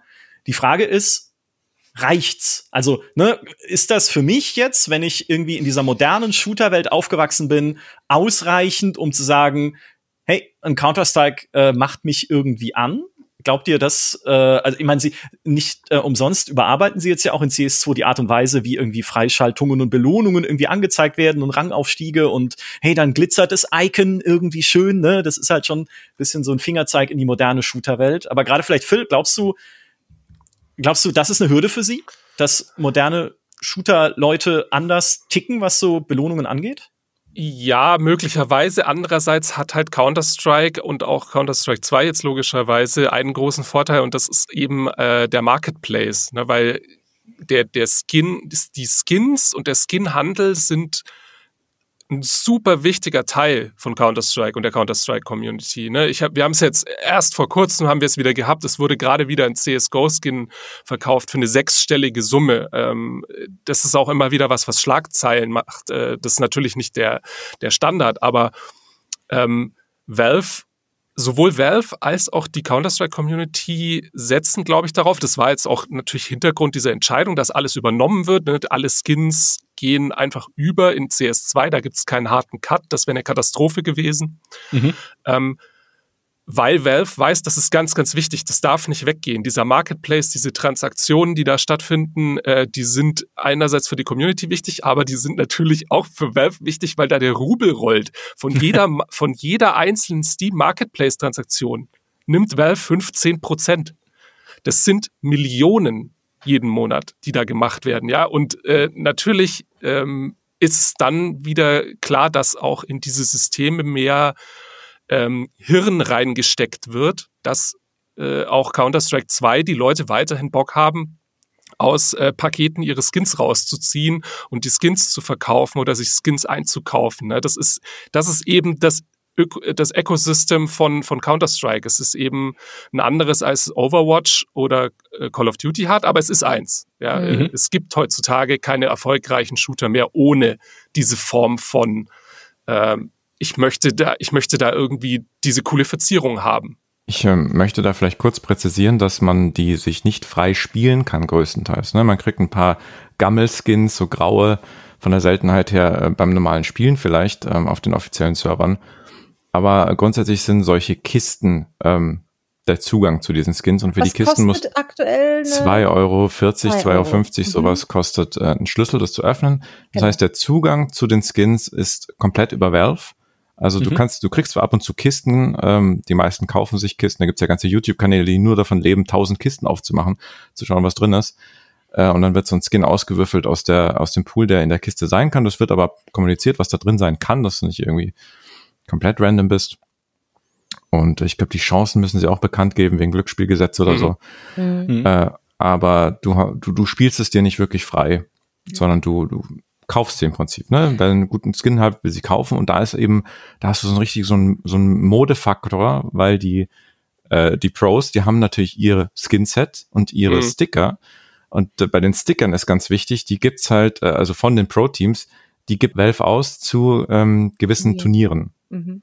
Und wenn du natürlich auf deiner AK jetzt einen äh, Turniersticker hast, den irgendein Pro verkauft hat, weil er ihn nicht braucht, dann hast du was zum Angeben, ne? Dann bist du Fashion Victim. Hm. Möchte, möchte wirklich äh, ganz kurz äh, da reingrätschen und äh, ich, äh, also nicht reingrätschen, sondern was addieren äh, zu den Gedanken, die Phil gesagt hat. Ähm, komplett andere Spielerbase, die Counter-Strike, ähm, Casual, Multiplayer spielen. Natürlich äh, spielen die auch manchmal ranked, aber auch da sind die äh, Regeln ja eher weich im Vergleich zu dem, was bei Counter-Strike stattfindet oder was bei Valorant stattfindet. Das heißt, wenn du da was freispielst, eine Waffe hast, die der andere nicht hat und so weiter und so fort, äh, äh, tut das nicht ganz so weh. Mhm. Einfach deswegen, weil die Regeln für alle irgendwie so ein bisschen schwammig sind, weil der Faktor Zufall noch so ein bisschen dazukommt, Mhm. während es bei äh, Spielen wie Valorant und Counter-Strike nicht so wahnsinnig der Fall ist. Nun ist aber Valorant, was das angeht, genauso wie auch Counter-Strike, äh, äh, wie Call of Duty, ähm, die sind halt den einen Schritt, den einen Schritt im Kopf weiter, und zwar sind es die Season Passes. Das ist das ganz einfache Mittel, womit die Geld machen. Und zwar dauerhaft. Im Sinne von, ich gebe dir jetzt 10 Euro, vor, äh, ohne, ohne Season Pass kriege ich, äh, keine Ahnung, diesen lustigen kleinen Anhänger für meine Waffe und diese hässliche Verzierung. Und wenn ich dir den, äh, wenn ich dir 10 Euro gebe, dann spiele ich mir halt äh, genau das frei, was du so geil findest, eben diese Waffen. Krams und so weiter und so fort. Bei Valorant sind es übrigens nur Skins, weil du dir ja keine neuen Waffen da äh, freispielst. Die sind ja genauso wie in Counter-Strike reglementiert. Das sind die Waffen und äh, dazu gibt's nichts. Außer eben die Skins, diese kleinen Anhänger und das und äh, keine Ahnung, was es inzwischen noch gibt. Aber so funktioniert, so könnte es funktionieren für Counter-Strike 2. Ja. Das ist ja der Rahmen, den man abstecken könnte, auch für Counter-Strike 2. Ob man sich damit allerdings einen Gefallen tut, und das muss ausgerechnet werden, wie viele Leute wären denn bereit, im Monat einen Season Pass zu kaufen, um eben diese Sachen freizuschalten? Oder verdiene ich mehr damit, dass Leute 2,50 Euro äh, ausgeben, um eine Kiste aufzumachen. Also ich krieg die 2,50 Euro für die Kiste ähm, und dann kriege ich noch so und so viel Prozent vom Verkauf auf dem Marketplace von diesem Dingsbums. Da muss man halt mal echt äh, rechnen, wo, wo ist jetzt, äh, wo ist mehr Outcome für mich als Firma? Ich denke, moderner wäre tatsächlich ein Season-Modell. Also wenn Counter-Strike 2 wirklich jetzt sagt, wir wollen da den modernen Gamer ansprechen und auch gerade, was ihr, was ihr vorhin gesagt habt, ne, auch äh, neue Leute ranholen. Naja, neue Leute werden eher mit einem Season-Modell und einem Battle Pass-Modell Ja, vertraut bin ich, sein. bin ich vollkommen, bin ich das- vollkommen bei dir. das könnte den Ausschlag geben. Bei Abo-Modell wäre ich jetzt nicht so dabei, aber sie haben so eine Art Season-Element. Sie haben ja die Operations, ne? Da kommt einmal im Jahr vielleicht, Einmal wenn es im gut Jahr. läuft, äh, kommt eine Operation. Genau. Die läuft, die läuft dann aber auch, in, weiß nicht, drei, vier Monate. Mhm. Ähm, da muss man sich Zugang kaufen. Ne? Das ist wie so ein Season-Ding, was man sich kauft und dann kann man da mitspielen. Das ist aber natürlich nichts für die ähm, Competitive Player, sondern das ist eher so eine PvE-Geschichte, ne? weil du Genau. halt die ganzen äh, Sachen abhackst, wie du gesagt hast, 40 Headshots auf der und der Map und so, das, das haben sie. Ähm, das kann man sich dazu kaufen, wenn man dieses äh, Gameplay halt mag, wenn einem das wichtig ist. Ja, aber das, äh, das war schon am Anfang. Am Anfang habe ich es als nettes Gimmick empfunden. Inzwischen, und da kam es ja auch relativ regelmäßig, also zumindest regelmäßiger als heute. Ähm, und inzwischen ist es ja, äh, für mich stellt es sich in den letzten Jahren so ein bisschen dar, als sei das so eine Pflichtaufgabe, die Valve abarbeiten Ja. muss. Ne? Also ja. Ja. okay, wir müssen ja noch die Operations machen.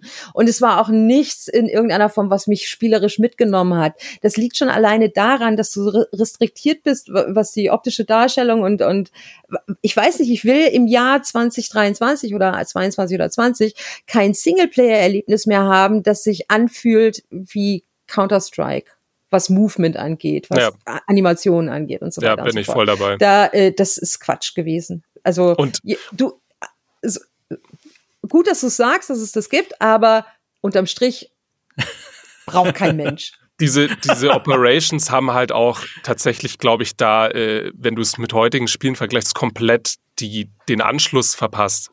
Weil wenn, wenn Valve äh, alle einmal im Jahr oder alle zwei Jahre eine neue Operation rausgehauen hat. Na, in der Zeit hat Fortnite 40 Mal die komplette Map umgebaut und äh, äh, zwölf Ariana, Ariana Grande Konzerte äh, Also Entschuldigung, also da musst du schon ein bisschen auch mit der Zeit gehen und sagen, die Leute heutzutage, die Casual-Spieler, ich meine jetzt nicht die Leute, die schon seit CS 1.6 spielen, sondern die Casual-Leute, die erwarten regelmäßig neuen Content und das, was passiert, das ist so. Das ist die heutige Shooter-Umgebung. Da kommt auch ein Counter-Strike 2 nicht drum herum.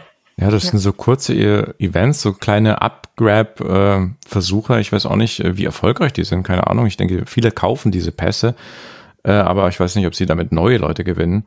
Hm. Und äh, sie haben ja auch versucht, den Battle, versucht, den Battle Royale Trend mitzunehmen, äh, indem sie dieses Danger Zone entwickelt haben. Oh ja, stimmt. Oh Gott. Wo du halt auf, auf, einer relativ kleinen Map für Battle Royale Verhältnisse äh, mit 19, 18, 16 bis 18 Spieler äh, in bis zu Zweierteams äh, halt antrittst und äh, Battle Royale Modus in Counter-Strike spielst. Du hast natürlich das Pixel Perfect Aiming, das ist ganz nett, aber dieser Spielmodus, der hat nicht durch die Community durchdringen können. Das ist, äh, hat auch nicht viele das neue Leute gebracht. wundert mich jetzt aber total. Es war ein klassischer Fall von We never asked for this. Ja. Ich glaube, die meisten Leute haben Battle Royale überhaupt nur ausprobiert, weil es ein Operation Quest Ziel war. ja. Aber das ist ne, äh, vollkommen richtig. Die Erwartungen daran, was eine Season ist, heutzutage in einem Multiplayer-Shooter, haben sich auch einfach verändert. Ne? Durch sowas. Ich meine, klar, Fortnite, äh, von dem Spiel selber kann man natürlich halten, was man möchte, aber Fortnite ist als Paradebeispiel immer da, weil es zeigt, hey, wir überlegen uns für jede Season auch wirklich neue Gameplay-Elemente. Ne? Dann sind halt irgendwie in einer Season äh, Golfautos drin, die man fahren kann auf der Map. Und in der nächsten Season sind dann irgendwie, ist eine neue Waffenart da, die nur gegen einen bestimmten Ausrüstungstyp oder whatever. Ne? Also sie denken sich halt immer so kleine neue Sachen aus, äh, binden das in ihre völlig konfuse und wirre Story auch noch ein, die aber Leute auch cool finden. Ähm, und halten ihr Spiel und so ein Service-Game damit einfach frisch. Ich glaube, und da wäre ich jetzt wieder, ne, im Gegensatz zur Konsolenversion, wo ich sehr progressiv bin, würde ich hier jetzt, und beim Cloud Gaming erst recht, würde ich hier jetzt eher sagen, ich denke nicht, dass Valve das machen wird, weil das wäre eine, dann müssten sie eine komplett andere Art von Entwicklungspipeline aufstellen, als sie sie momentan haben. Weil dann müssten sie ja nämlich sowas wie ein Danger Zone halt nicht einfach irgendwie so hinentwickeln und sagen, das ist jetzt unsere Art Battle Royale, aber halt mit 18 Leuten und auf kleinen Maps, weil die Engine nicht mehr kann, sondern dann müssten sie wirklich eine, eine, ein Service-Team aufstellen, was auch wirklich nur für neue Season-Contents da ist. Und zwar über Skins hinaus noch neue Season-Contents. Ne? Was kann denn neues Gameplay sein? Was kann denn irgendwie ich meine, dass man in einem Counter-Strike nicht anfängt, mit dem Golfwagen rumzufahren, sollte hoffentlich klar sein. aber was kann man machen? Ähm, und plötzlich bist du aber weg von dem, was Counter-Strike eigentlich ist. Ja, wenn du dir anfängst, diese Gedanken zu machen, welche neuen Gameplay-Elemente, welche neuen Belohnungsmechaniken, geht vielleicht doch noch ein Battle Pass oder sowas.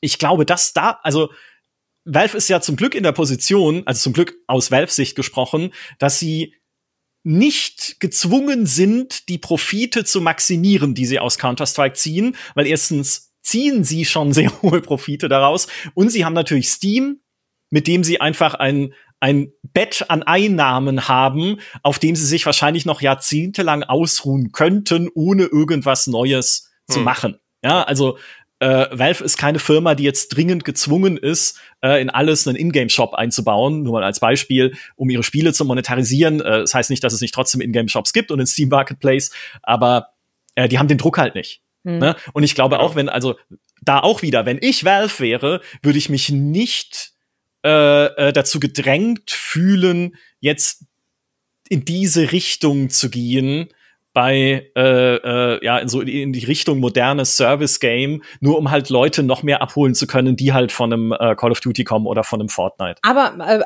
aber wo du es gerade sagst, äh, Valve könnte für den Rest seines Lebens, keine Ahnung, auf einem Sahneschaumbett liegen und, und, und nichts tun. Schon wieder? Ja, ja. Rauchschaum. ähm, Rauchschaum, Bett liegen und nichts tun.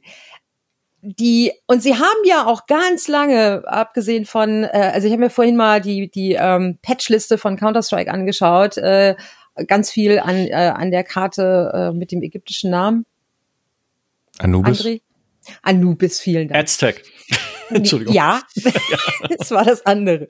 Ähm, ganz viele, ganz viele Anpassungen an der Karte und äh, etc. pp. Also es, es, es gibt ja, es wird ja dran gearbeitet an dem Programm und zwar auch äh, sehr regelmäßig. Ähm, aber äh, warum kommt denn im Jahr 2023 Valve auf einmal auf die Idee, ein Counter-Strike 2 rauszubringen. Was war denn nach all den Jahren des in Anführungsstrichen Nichtstuns der Auslöser? Das fände ich super spannend.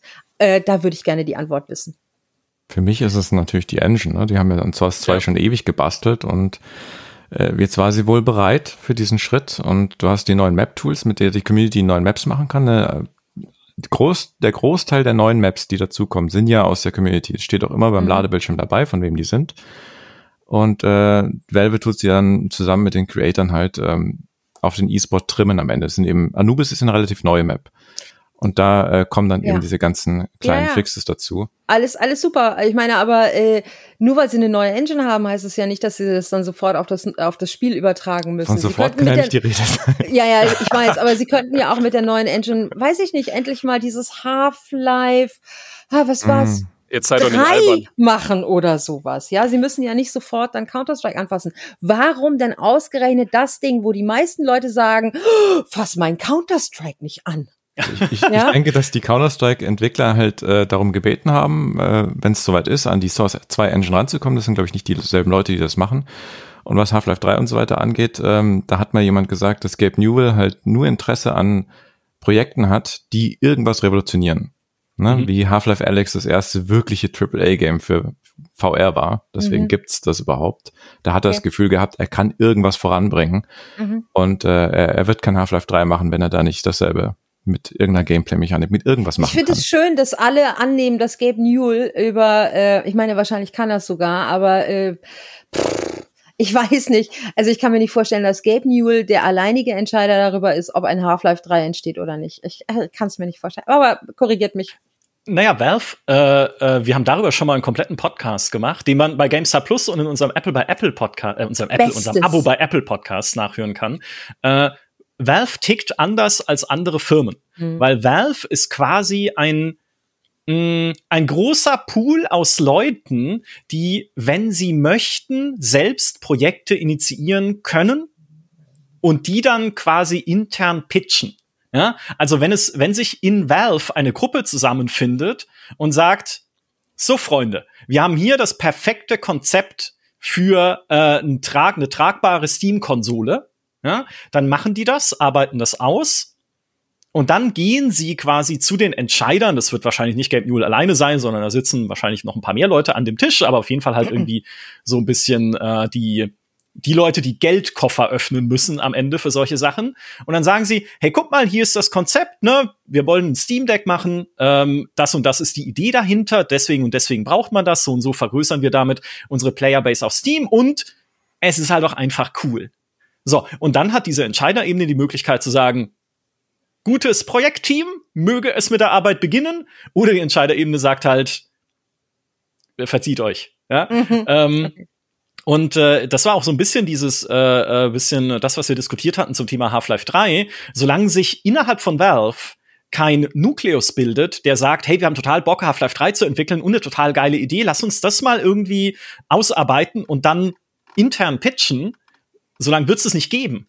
Ja, und natürlich ist diese interne Pitch-Hürde dann auch noch, wir müssen ja tatsächlich am Ende Gabe und Designen, äh, auch wenn sie sagen, wir haben flache Hierarchien, ne, irgendjemand muss ja am Ende sagen, Greenlight, ne, ihr könnt das machen. Mhm. Ähm, wir müssen halt irgendwas haben an so einem Pitch, was äh, überzeugend ist und äh, was, was cool ist.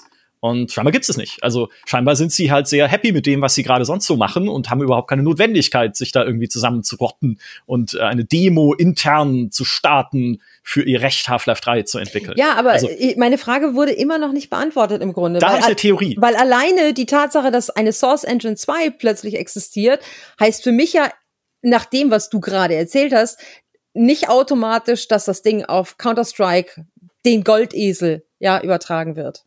Ich habe eine Theorie, äh, nämlich dass die eigentlich, ihr habt sie sogar schon angesprochen, die eigentlich unscheinbarste Neuerung die sie angekündigt haben, die eigentlich wichtigste ist. Ne? Die offensichtlichen Neuerungen haben wir auch schon äh, besprochen, ne? dass halt Bewegung und Schießen, ne? das ganze Movement unabhängiger werden soll von der Tickrate, von dieser Wiederauffrischungsrate des Servers. Ich glaube, äh, äh, Counter-Strike hatte 64 Ticks pro 128 Sekunde. Also so in Pro-Matches, 64 Public. Mhm.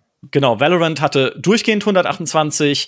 Ähm, also ne, das ist das eine, was Sie gesagt haben. So erste Rückmeldungen von Leuten, die jetzt diese limitierte Testphase schon spielen können, sagen, schon ganz cool. Ne? Manche Sachen sind auch irgendwie anders, als man sie erwartet bei Movement. Bei Mausbewegungen guckst du irgendwie nicht so weit rum und sowas. Ähm, aber so, das ist halt sehr prominent. Es gibt natürlich den, äh, jetzt Petra so schön gesagt, den Sahnerauch. Ja, mit Löcher reinschießen als prominentes Ding. Die Flüssigkeit im Molotow-Cocktail, also dieses was ist da drin? Alkohol? Alkohol? Wie macht man? Ich weiß leider, ich habe leider noch keine Revolution gestartet. Ich weiß nicht, wie man einen Molotov-Cocktail macht. Aber das, was drin ist in Counter-Strike, ist animiert. Also diese Flüssigkeit, die sich da ausbreitet, als physikalisches Objekt tatsächlich. Plus, was noch drin steckt, sind halt so ein paar äh, Optionen zur Einsteigerfreundlichkeit tatsächlich, wie das dein Fadenkreuz dem Rückstoß folgen kann was äh, für Leute wie mich unglaublich wertvoll ist, weil ich natürlich in meinem Gehirn nicht so verdrahtet bin, dass ich den Rückstoß einer Waffe durch meine Bewegungen alleine ausgleichen könnte, weil ich spüre, wie stark er ist. Nee, da hilft eine optische Anzeige, die mir das sagt. Oder auch solche Sachen, wie das im Fadenkreuz angezeigt wird, ob ich beschossen werde. Ne, so eine Eigenbeschusswarnung, eine kleine, dass ich dann zumindest sehe, okay, ich meine, ja, ich merke es hoffentlich auch anderweitig, aber jemand schießt gerade auf mich. Ne? Ähm, also das sind all die Sachen, die man sofort sieht. Was man aber eher, wenn man jetzt, äh, weil es sich auch nicht an Counter-Strike-Spielerinnen und Spieler direkt richtet, was man eher vielleicht übersieht, sind die Editoren. Ne, ihr habt es gerade schon gesagt, Valve will all die Werkzeuge, die sie zum Bau von Dingen in, äh, in dieser Source 2 Engine verwenden, veröffentlichen, damit man damit halt weiter bauen kann. Und das ist momentan einer der größten Trends, die es mal wieder gibt mhm. in dieser Industrie, nämlich User-Generated Content. Also Community, mhm. Beteiligung, Community Kreativität, ne? nicht nur um da Entwicklungsressourcen auszulagern und zu sagen, warum soll ich Maps bauen hier bei Valve, wenn wir, wenn die Community Maps bauen kann, die wir dann reviewen, mit ihnen zusammen weiterentwickeln und in E-Sport-Matches integrieren. Ist ja auch schon passiert. Mhm. Ja? Also nicht nur, nicht nur aus so, einer Outsour aus so einem Outsourcing-Gedanken heraus, sondern weil diese, diese Einbindung, wie es ja auch auf dem Skinmarkt schon ist, ne, diese Einbindung von externen, äh, äh, nicht extern, aber von Community und von Leuten, die sich dann daran beteiligen und etwas auch was eigenes aus dem Spiel bauen können, weil die wahnsinnig wertvoll sein kann für die Zukunft eines Spiels. Das ist jetzt der Counter-Strike-Gedanke. Und dann für die Zukunft einer Engine. Mhm. Also, ne, zu zeigen, hey, die Source 2 Engine hat coole Editoren, die leicht zu bedienen sind, die man äh, easy benutzen kann, um Levels zu bauen. Auch Levels, die halt nicht aussehen, als hätte man sie in der Mittagspause zusammengezimmert irgendwie. Das zu platzieren am Markt kann ihnen halt einerseits, ne, es kann halt die Verkäufe der Engine ein bisschen ankurbeln oder Leute, die zumindest bei Valve mal fragen, hey, könnten wir die benutzen? So im Vergleich zu einer Unreal Engine 5, die sich gerade super stark positioniert in dem Bereich mit dem Fortnite-Editor, mit mhm. einem Projekt wie Everywhere, mhm. über das wir erst vor kurzem gesprochen haben hier. Also, ne, zu zeigen, hey, diese, das, was wir hier bauen bei Valve, ist zukunftssicher.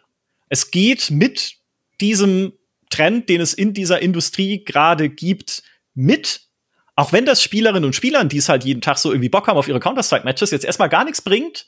Ich glaube, das war noch so ein, ein Rädchen im Hinterkopf bei dieser ganzen Engine-Geschichte. Und ich glaube, damit gehen sie ja zurück zu wo Counter-Strike herkommt. Ne? Also im Endeffekt genau. irgendwann den Stunt zu wiederholen, dass du ein Half-Life hast, was jetzt Counter-Strike 2 ist, und du stellst die Mod-Tools zur Verfügung, die Editoren und alles, und irgendwann macht jemand zufällig einen Counter-Strike und das wird der erfolgreichste Multiplayer-Shooter der Welt. Und mhm. dann kaufst du den und dann hast du gewonnen. Na, also so kannst, so kannst du es natürlich äh, dir zurechtspinnen, aber im Prinzip ist es ja nur das, was man schon gelernt hat, die Lektion, nochmal wiederholt in einem heutigen Umfeld, wo du, was weiß ich, ein Roblox hast oder so, wo auch die Leute zu Millionen User-Generated Content spielen.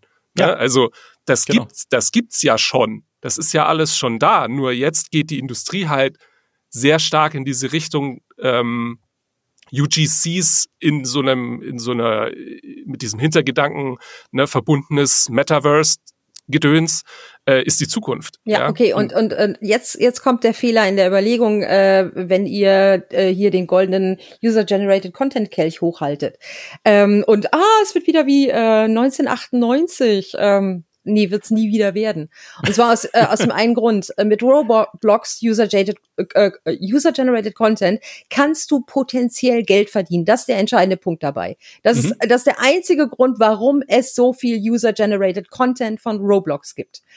Wenn aber ein Spiel wie Everywhere ankommt und sagt, ja, macht euch doch euer Spiel selber. Oder wenn Fortnite sagt, hier, baut euch doch eure Maps, eure lustigen.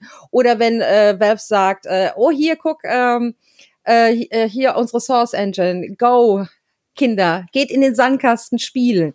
Wir haben nicht mehr 1998, wir haben nicht mehr diese Aufbruchsstimmung, wir haben nicht mehr dieses Gefühl, es, auch, auch die Generationen, die nachgekommen sind, haben nicht mehr dieses Gefühl, hey, wir, wir können das ist neu, das ist Neuland. Wir müssen uns das alles erarbeiten. Oh mein Gott, mir platzt der Schädel mit dem, was ich alles machen kann. Nein, so ist es nicht mehr. Nennt mich, äh, nennt mich ähm, desillusionierte alte Frau, könnt ihr gerne tun, aber so wird es nicht mehr laufen. Du kannst den Leuten äh, User-generated Content aus der, ich möchte sagen, aus der Freizeit rausleiern, wenn du ihnen was dafür gibst. Und das wäre potenziell Geld. Aber genau das macht ja Epic. Ne? Das also macht bei, Epic, ja. Bei Fortnite, beim Fortnite aber Everywhere kannst du Geld tun. verdienen. Ja, ja, okay, alles cool. Also Epic macht es, aber Everywhere wird es nicht, nicht tun, gehe ich von aus. Weißt du noch nicht? Weiß ich also, noch nicht, weiß ich noch nicht, aber. Weil man, hm. da, wie am Ende das, äh, das äh, Business Model, wie wir im Management sagen, okay. nicht ich, eins zu eins ich, ich, ich nehme alles zurück und behaupte das Gegenteil. Nein, Quatsch. Solange du damit Geld verdienen kannst, wird es User-Generated Content geben, also potenziell Geld damit verdienen kannst. Wenn es das nicht geht, wenn, wenn das nicht passiert, wird es so wenig User-Generated Content geben, wie ich äh, Dreck aktuell unter den Fingernägeln habe, nämlich keinen. Ja, aber du bist doch, damit bist du doch keine, wie hast du gerade gesagt, verbitterte alte Frau. Äh, ich bin Realistin. gar nicht. Nee, genau, du hast ja recht. Ja. Das ist ja vollkommen richtig. Ja. Du musst eine Economy daraus machen. Ja, volle Kanne. Und Valve will zeigen, dass sie es können. Ich glaube, das ist, ich meine, noch, nicht, dass man da jetzt anfangen wird, Maps zu verkaufen oder sowas. Aber sie haben eventuell durch diese Editoren einen Grundbaustein, um dann später in irgendeiner Form, wie auch immer das vielleicht, keine Ahnung, aussehen könnte, sagen zu können, wir bauen auf Basis auch dieser Source 2 Engine, ne? irgendwie alle anderen verwenden die Unreal Engine 5, ups, okay, aber auch auf Basis der Source 2 Engine kann vielleicht ein Markt entstehen für User-Generated Content in irgendeiner Form. Das mhm. ist schon wieder sehr visionär gedacht jetzt. Ja. Ne? Aber irgendwann musst du das Ding ja raushauen. Mhm. Also irgendwann musst du doch mal diese Engine raushauen, irgendwann musst du doch mal anfangen, diese Editoren unters Volk zu bringen, irgendwann musst du doch mal dieses Zeichen setzen. Ja, auch für uns ist das in Zukunft ein spannendes Ding. Und ey, wenn, also ich meine, äh, äh, also welche andere Gelegenheit gäbe es denn dafür, als zu sagen, wir machen ein neues Counter, also es ist ja kein neues, sondern wir machen ein Update für Counter-Strike. Das einzige andere Ding, was sie hätten machen können, wäre, sie machen Half-Life 3 und hängen da direkt diese Editoren mit dran. Ja. Äh, wie, also jetzt ja. ganz persönlich gesagt, wäre mir das lieber gewesen. Ja, mir auch. mir auch. Äh, aber, aber, nein, ich, ich wollte, ich wollte nur Gutlasten dafür ich, als ein Counter-Strike, ne? Ja. Ich wollte nur diese, dieser, diese, äh, dieses, diesem äh, Beschwören der alten Zeiten, was gerade so im Dialog zwischen dir und Phil Micha aufgekommen ist, so, ah, damals, als, äh, als Counter-Strike erfunden wurde und so weiter und so fort. Die Zeiten sind vorbei. Das macht keiner mehr für umsonst. Und das macht auch keiner mehr für aus, aus Spaß an der Freude. Ich möchte Petra zustimmen, dass die Mentalität von damals, die kommt natürlich nicht zurück. Es war eine ganz andere, die ist auch bei mir weg. Ähm, aber du darfst nicht unterschätzen. Also wenn äh, das nächste Bethesda-Spiel rauskommt, dann wird auch wieder Nexus explodieren und die Leute werden Mods rausholen und holen ohne Ende und die werden dafür auch nicht bezahlt. Die hoffen vielleicht, dass sie ein Enderal erschaffen und dann irgendwie irgendwo angeworben werden, aber der, der Drang, einfach an dem Spiel äh, die Tools auszupacken und äh, eine Kleinigkeit zu verändern, die man gerne anders haben würde und vielleicht auch damit anzugeben, äh, warum gehen die Leute auf Instagram, ohne bezahlt zu werden, ähm, auch mit diesem Anfangsgedanken, die Leute ich, ich mache was, was andere Instagram, vielleicht cool um finden. irgendwann mal bezahlt zu werden. Siehe ja, TikTok. Ja, ja also, vielleicht irgendwann. Mit, die Hoffnung Niemand reicht meine oft Katzen aus. an auf Instagram. Du ja. hast Katzen auf Instagram? Nee, das, äh, nee. ich habe demnächst Den verlinke ich in den Show Notes. Äh. Aber sogar jemand wie Shroud sagt eben, er hofft, das bringt jetzt die Fun-Maps von damals zurück, so ein, so ein Rats oder so. Ja. Äh, also wenn, wenn Shroud den in der Editor sieht, dann denkt er, hoffentlich macht die Community geile Fun-Maps. So, exakt. Und das ist doch die Idee, weil wie ist denn äh, Battle Royale entstanden? Wie ist denn Daisy entstanden? Aus den Editoren für Arma. Ja? Äh, auch aus einem Multiplayer-Shooter, bei dem sie halt einfach wahrscheinlich weniger einfach zu bedienende, aber ne, sie haben Tools mitgeliefert, mit denen man daraus halt was anderes bauen kann. Mhm. Das ist ja genau die Idee hinter dem Fortnite-Editor, sollte sich dran setzen und vielleicht ja dann innerhalb von Fortnite die Idee haben für das Next Big Thing. Mhm. Es ist nicht gesetzt, dass es passiert. Ne? Also, dass das nächste Battle Royale im Fortnite-Editor erfunden wird, zumal es Battle Royale schon gibt, ne? aber ihr wisst, was ich meine. Der nächste, dass sich halt ein neuer, ein neuer Multiplayer oder wie auch immer Trend dann in diesem Editor entsteht und das halt dann dazu beiträgt, dass äh, dieses Spiel auch weiter beliebt bleibt oder dass man das aufgreifen kann und die unterstützen kann. Und da bin ich jetzt wieder bei Phil, denn so ist Valve ja groß geworden. Valve ist groß geworden damit, indem sie User-Generated Content genommen haben und in professionelle Produkte umgewandelt. Das war bei Counter-Strike so, das war bei Dota so, ne? es war bei Portal, äh, also nee, da war es jetzt, ja, obwohl, das hat ja auch Portal angefangen 1, mit klar. Drop. Ja. Genau, eben als Studentenprojekt das genommen haben und ein geiles Spiel draus gemacht haben. Also jetzt zu sagen, also ich bin vollkommen bei dir, ne? Wir sind nicht mehr 1998 und es gibt ja auch weniger zu erfinden, weil vieles ist schon erfunden irgendwie. Ne? Das also, ist ja die Frage, was soll denn noch erfin- erfunden werden, äh, gerade im Shooter-Genre? Äh, ich- Das manchmal weißt du ja nicht, bevor es jemand manchmal liege ich nachts wach, schweißgebadet und denke so, das war's. Äh, Jetzt ist vorbei. Wir haben alles gesehen. Wir haben Deathmatch, Team Deathmatch, Capture the Flag. Wir haben große Karten, kleine Karten. Wir haben Krieg. Wir haben keinen Krieg. Wir haben Battle Royale. Wir haben King of the Hill. Wir haben, ich weiß nicht, was geht denn noch? Was, wo? pass auf, Ja. Rauch-based Shooter. Und jetzt, jetzt- jetzt steigt Petra komplett aus. Ja, ja, jetzt bin raus. Jetzt bin ich entstehen. mental raus. Ja, Ey, es, Ja. es tut mir leid, dass ich so negative Vibes hier ver verbreite, aber ähm, irgendwie, also 2023. es Sind, äh, Nee, du hast, du bist äh, mein perfekter Zeitalter. Gegenpol, weil irgendjemand muss mich ja auch mal runterbringen hier, Ja. wenn ich so in, in höheren visionären Sphären schwebe. Ähm, ich glaube, das ist aber ein eigener Podcast. Also darüber müssen wir auch mal reden, ne, was jetzt denn an neuen Ideen noch aus diesem Genre überhaupt rauszuholen ist. Wir machen mal so ein, äh, wir haben das schon ein paar Mal auf Messen gemacht, so ein Pitch Your Game, wo Mhm. jeder von uns eine Multiplayer-Shooter-Idee mitbringt und quasi der Runde vorstellt. Und wir sind dann Gabe Newell, die sagen Daumen hoch oder Daumen runter. Kann das entwickelt werden? Das äh, jetzt, da habe ich jetzt Bock drauf. Das habe ich jetzt als Idee hier mitgenommen. Demnächst bei GameStar Talk. Ich möchte mich gerne anmelden. Ja, Ich mich auch, aber nur als Ju Jurorin, Oh. weil ähm, mir fällt nichts ein. Rauch-based Shooter, habe ich doch jetzt schon gesagt. Vielleicht zum Abschluss. Ne? Wir haben jetzt sehr viel über Counter-Strike 2 geredet. Äh, nur eure Einschätzung. Ich meine, wir haben jetzt ja auch schon Meinungen gelesen äh, von Leuten, die es schon spielen können. Wir haben generell ja auch wahrgenommen, dass diese, äh, diese Ankündigung bei uns recht positiv angenommen wurde, bei GameStar, in der GameStar-Community äh, und auch sehr viel gelesen wurde, also sehr viel Aufmerksamkeit erregt hat. Nicht umsonst gehen dann 1,5 Millionen Leute auf die Server, weil sie sich einen Beta-Zugang erhoffen oder einen Testzugang. Vielleicht nur ganz kurz, Phil, glaubst du, das wird erfolgreich? Und es wird nicht nur erfolgreich, es wird der neue Meilenstein für Counter-Strike. Also wird es erfolgreich? Ja, wird es relativ sicher, weil äh, ne, alles, was wir jetzt schon erläutert haben, die ganze Legacy, die dahinter hängt, es ist Counter-Strike, es ist Counter-Strike 2 als ein Signal, da kommt jetzt wirklich was Neues, ja, was die Leute erstmal sehr neugierig macht. Ich meine, wir haben es bei, bei mir im Newsroom ja gesehen, ne? die, die, alle Nachrichten, die wir zu Counter-Strike 2 gebracht haben, haben wahnsinnig hohe Abrufzahlen gemacht. Also das interessiert die Leute einfach. Deswegen, der Erfolg, würde ich fast behaupten, ist da Valve erstmal sicher. Wird es eine Revolution? Wahrscheinlich erstmal nicht, sondern vielleicht irgendwann mal im zweiten, dritten Schritt, wenn sie genau wissen, was sie mit dieser Source 2 eigentlich machen wollen, weil ich habe das Gefühl, dass da gerade diese Entwicklung ne, mit dem Rauch, mit dem, was technisch sonst möglich ist, das sind gerade mal die, die ersten Baby-Steps, die da gegangen werden. Und ich glaube, dass da noch viel, viel, viel experimentiert und gemacht wird hinter den Kulissen, während Counter-Strike 2 schon längst draußen ist und die Leute es schon spielen. Das heißt, Counter-Strike 2 wird wahrscheinlich keine Revolution, aber es könnte vielleicht eine anstoßen in Zukunft. André, du musst, äh, du, du musst äh, noch euphorischer sein an der Stelle. Ja, es ist eine absolute Revolution, ein Meilenstein sondersgleich. nee, ein Meilenstein wird es auf jeden Fall, weil es eben äh, ein Turning Point ähm, markiert in der CS-Geschichte. Es wird ja CSGO ersetzt. Das, es muss, da, allein deswegen ist schon ein Meilenstein, da kann man ja gar nichts mhm. drüber so dran rütteln. Ähm, und ja, also mit den Source 2 Engine hoffe ich, dass sie eben auch all die Tools bei der Hand haben, um Counter-Strike in die nächste Ära zu hieven. Und äh, sie machen es genau richtig, ne? Sie gehen mit der Szene in dieses Projekt rein.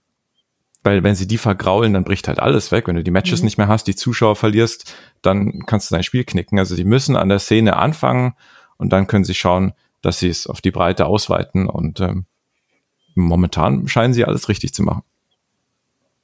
So, und jetzt, Petra, um den Kreis zu schließen, die allerletzte Frage.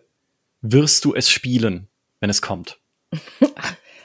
Ja, aber äh, mit Sicherheit nicht mehr so, wie ich früher äh, die Beta 6.0 gespielt habe und die äh, Counter-Strike 1.6 gespielt habe und auch Source habe ich eine Zeit lang gespielt und auch CSGO habe ich eine Zeit lang gespielt. Äh, aber so viel Zeit werde ich daran nicht mehr versenken. Ich werde es mir aus Neugierde anschauen. Ich werde viel lesen, was was was denkt gerade die äh, die wirklich äh, die Kerncommunity da darüber und ähm, ich äh, sehe es als Meilenstein für die Counter Strike Community. Ja, was André gesagt hat, unterstreiche ich sofort. Für den Rest der Welt abseits von dem, was vielleicht hinterher noch mit der Source Engine passiert, kein Meilenstein. Es wird ein kurzer Funke sein und dann gehen alle Leute wieder zurück zu dem nächsten geilen Scheiß, der dann online kommt. Zum Beispiel The Finals oder die nächste Call of Duty Season. Wow, okay, das werden wir überprüfen, wenn es soweit ist. Kontroverse These zum Abschluss, das liebe ich. Das soll es gewesen sein über unseren, über unseren, von unserem Talk über Counter-Strike 2 und die Multiplayer-Shooter-Szene da draußen und die Chancen von Valve gerade dort. Vielen Dank an alle, die uns auch diesmal wieder zugehört haben oder die uns vielleicht sogar schon zugeschaut haben, denn das Ganze gibt es jetzt auch als Video. Schaut mal vorbei unter gamestar.de slash Talk. Würde mich freuen. In diesem Sinne, wir sehen oder hören uns und vielen Dank nochmal in die Runde. Tschüss. Macht's Tschüss. gut. Tschüss.